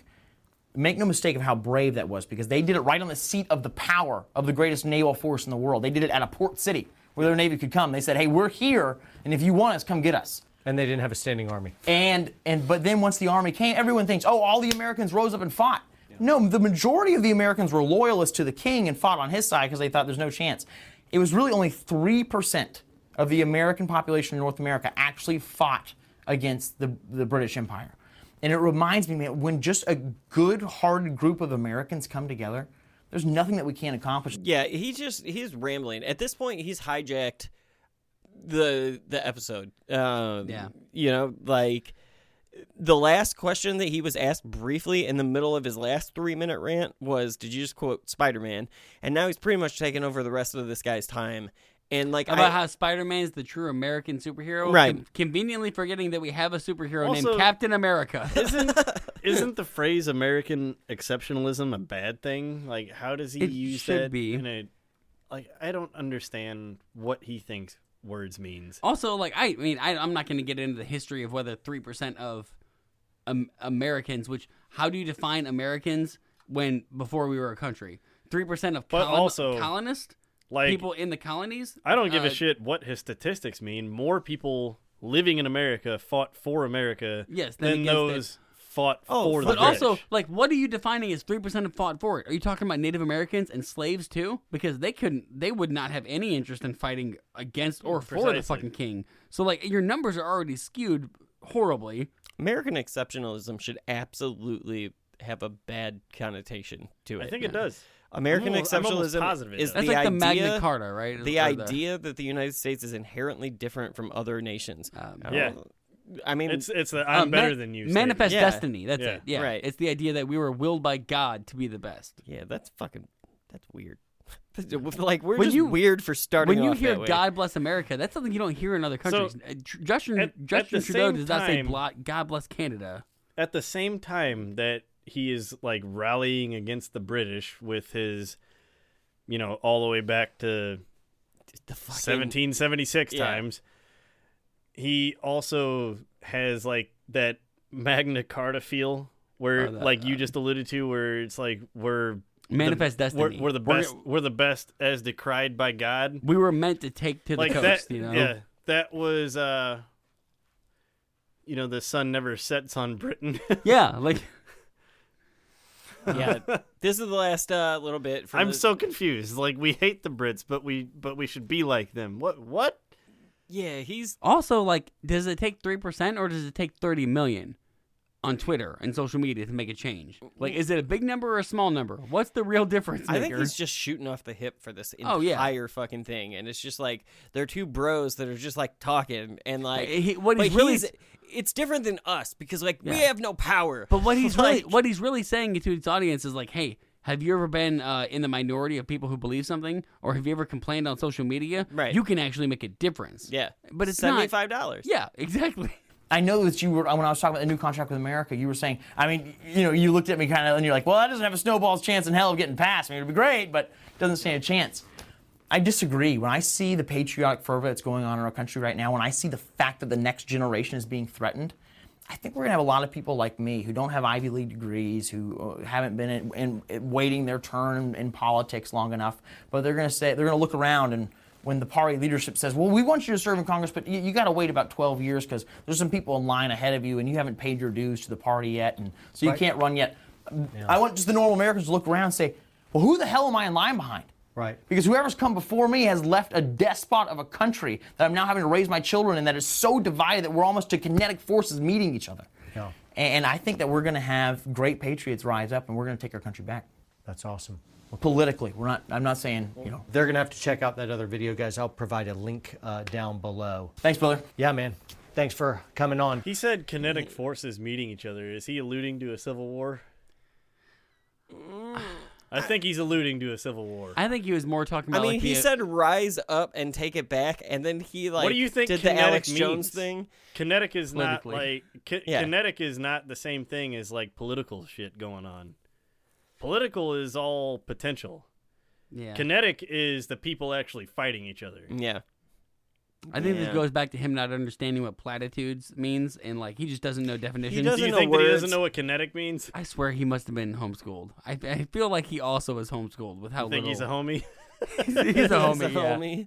They're homies. So that was his whole podcast, or his whole appearance on that podcast, uh, in in context. Um, so they, it's not out of context, right?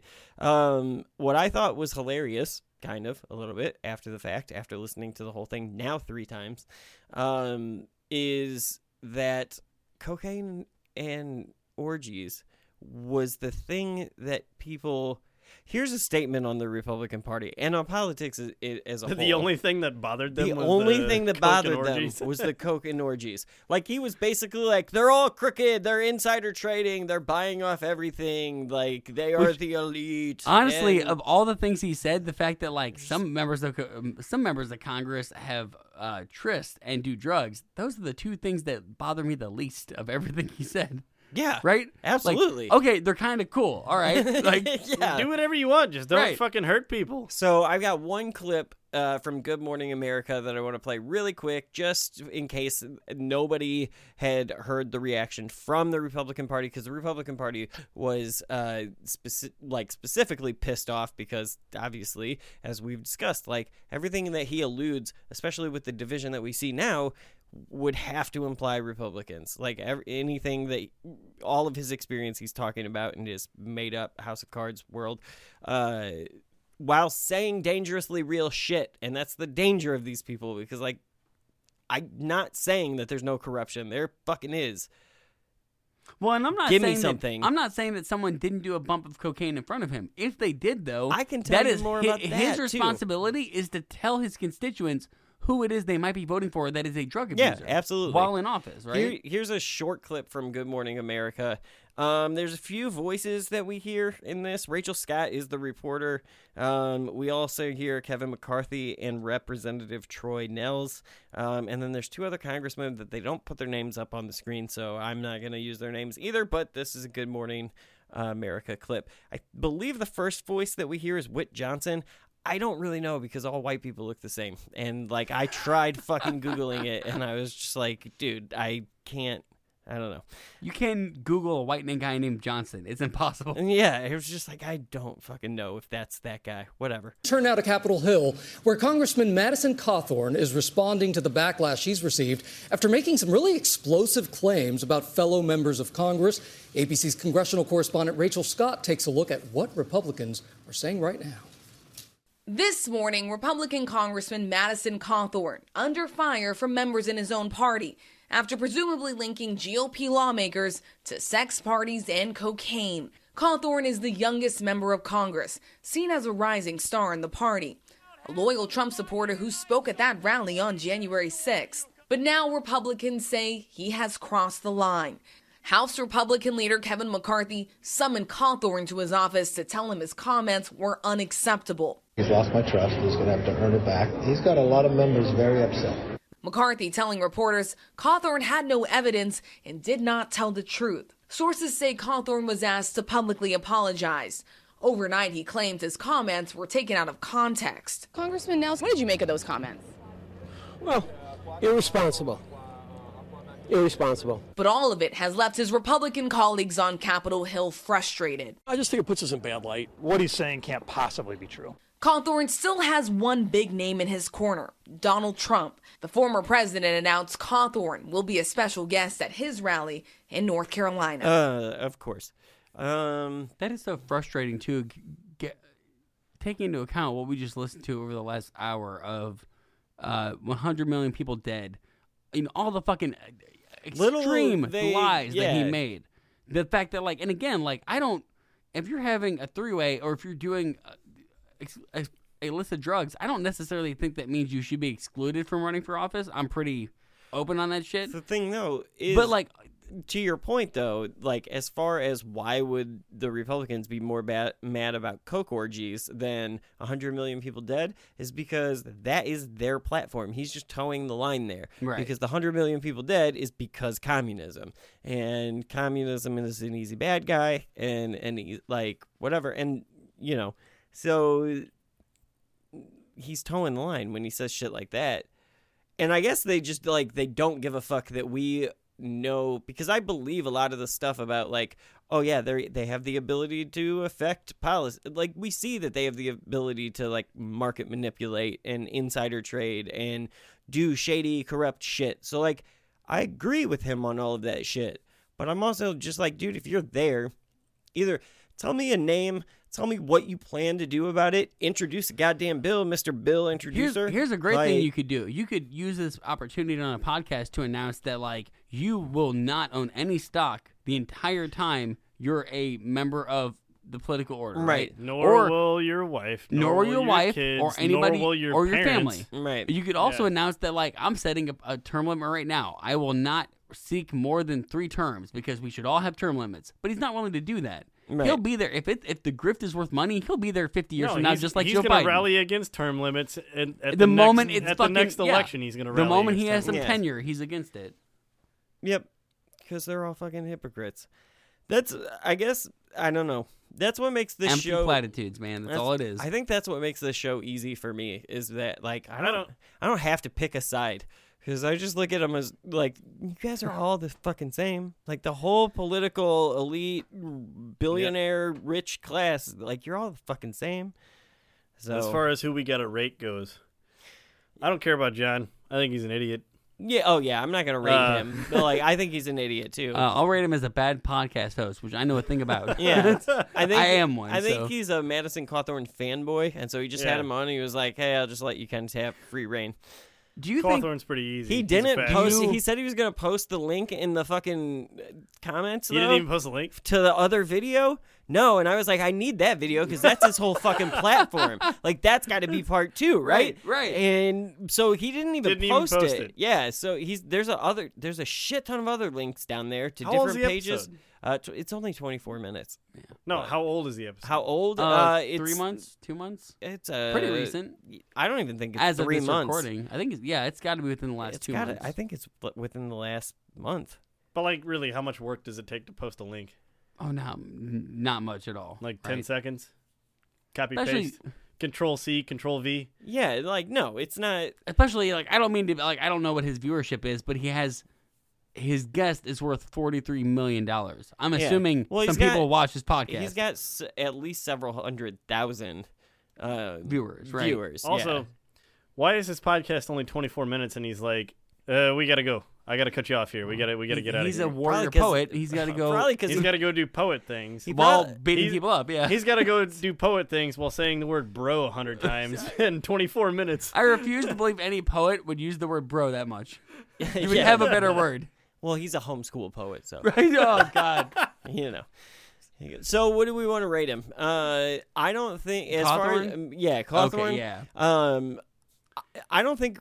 I know that he's a fascist, but I don't think he proved it on this episode. I think that's where like, I, I part get, two lies. I get strong fraud vibes from Me him too. on this yeah. episode. Yeah, yeah, one hundred percent. Um, one hundred percent grifter. Strong, well, strong he's grifter. just he's all his entire experience is season one, two, and three of House of Cards. Well, and even even his yeah. origin story of how he lost the ability to walk, why he ended up in a wheelchair, is Grift. stolen valor. Yeah, exactly. Like Jim pointed out, like even his origin story is like yeah fabricated. So of course his entire political career is going to follow the same trend. This guy who just pops off and undermines the Constitution, and this guy is a complete fraud. Shout out to Mark Levin. I'll always do that because I just want I just want that fight. I just I want to talk to Mark Levin. That's my challenge. Mark Levin, you come to my you come on the show. Come to my humble abode. Come to my abode. I've got flags. It'll be cool. I got a trophy. It's right, fucking yeah. dope.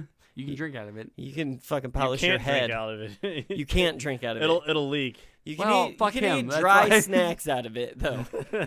You can use it to hold things. Wait, dip, dip would work in there. You can do chips and dip. Oh, I'm sure it that'd be terrible. Enough. Yeah, it'd leak into no? the cracks. Yeah, and then it'd right. mold. Yeah. It would... Well, I mean, he's not a guest that we're gonna like. So I hope you don't win the trophy ever. If that's like, we should try chili. Chili's thick give, enough give me to some not salsa. go through. oh, that'd be even worse. oh, fuck. Yeah, no. You put a wall of waffle fries. I tried to line the inside of it with tinfoil before I put the popcorn in it, but like just because of the shape of the tr- the trophy, it was just like not. Good luck. Yeah, it wasn't happening. So it was like. We start and we end with just fantasy. Get out the polish. I know, I know, right? Just get out the polish. So, with that, that's the end of another episode, right? I don't know why I'm making this so fucking weird. Jim, can you please tell the listeners where they can find us online? I don't know the yes, lines. Sir. I got a Facebook. Uh, not I. We have a Facebook page, and we can be found on Twitter at Real and American. Awesome. Thank you, Jim. And Frank, can you tell the wonderful listeners how they can support the show? Yes. I can now. Technical, technical difficulties. Yeah. Uh, you can follow us, like, subscribe, share, and or review. Episodes are available as soon as we can get them up. And, of course, uh, bonus content is available over at patreon.com forward slash unamerican. So go check that out. And, as always, we appreciate your support. We very much do. Awesome. Um, thank you, Frank, and thank you, Jim, and thank you to the listeners. We will be back soon, but before we go, uh, it is your duty and responsibility as uh, un-Americans to not be a shitty podcast host. That there's ego to that, but like I got a trophy right now. I'm riding high, so like whatever. Just don't be a fucking John Lovell. If you got tips, send them in the email, or do we even have an email? We do have it on. We have uh, a Twitter for now. Uh, we have. Uh, Hit us up on our Twitter D Ms. Let us know why we're shitty or slide into like our D Ms. Slide into our D Ms. Un-American is a Feverheart production. It is hosted by Brandon Condick, Franklin Everhart, and Jim Hillman. If you like the show, please subscribe and leave a review. Contact us at unamericanpod at yahoo dot com. And be sure to support us on Patreon for exclusive bonus content.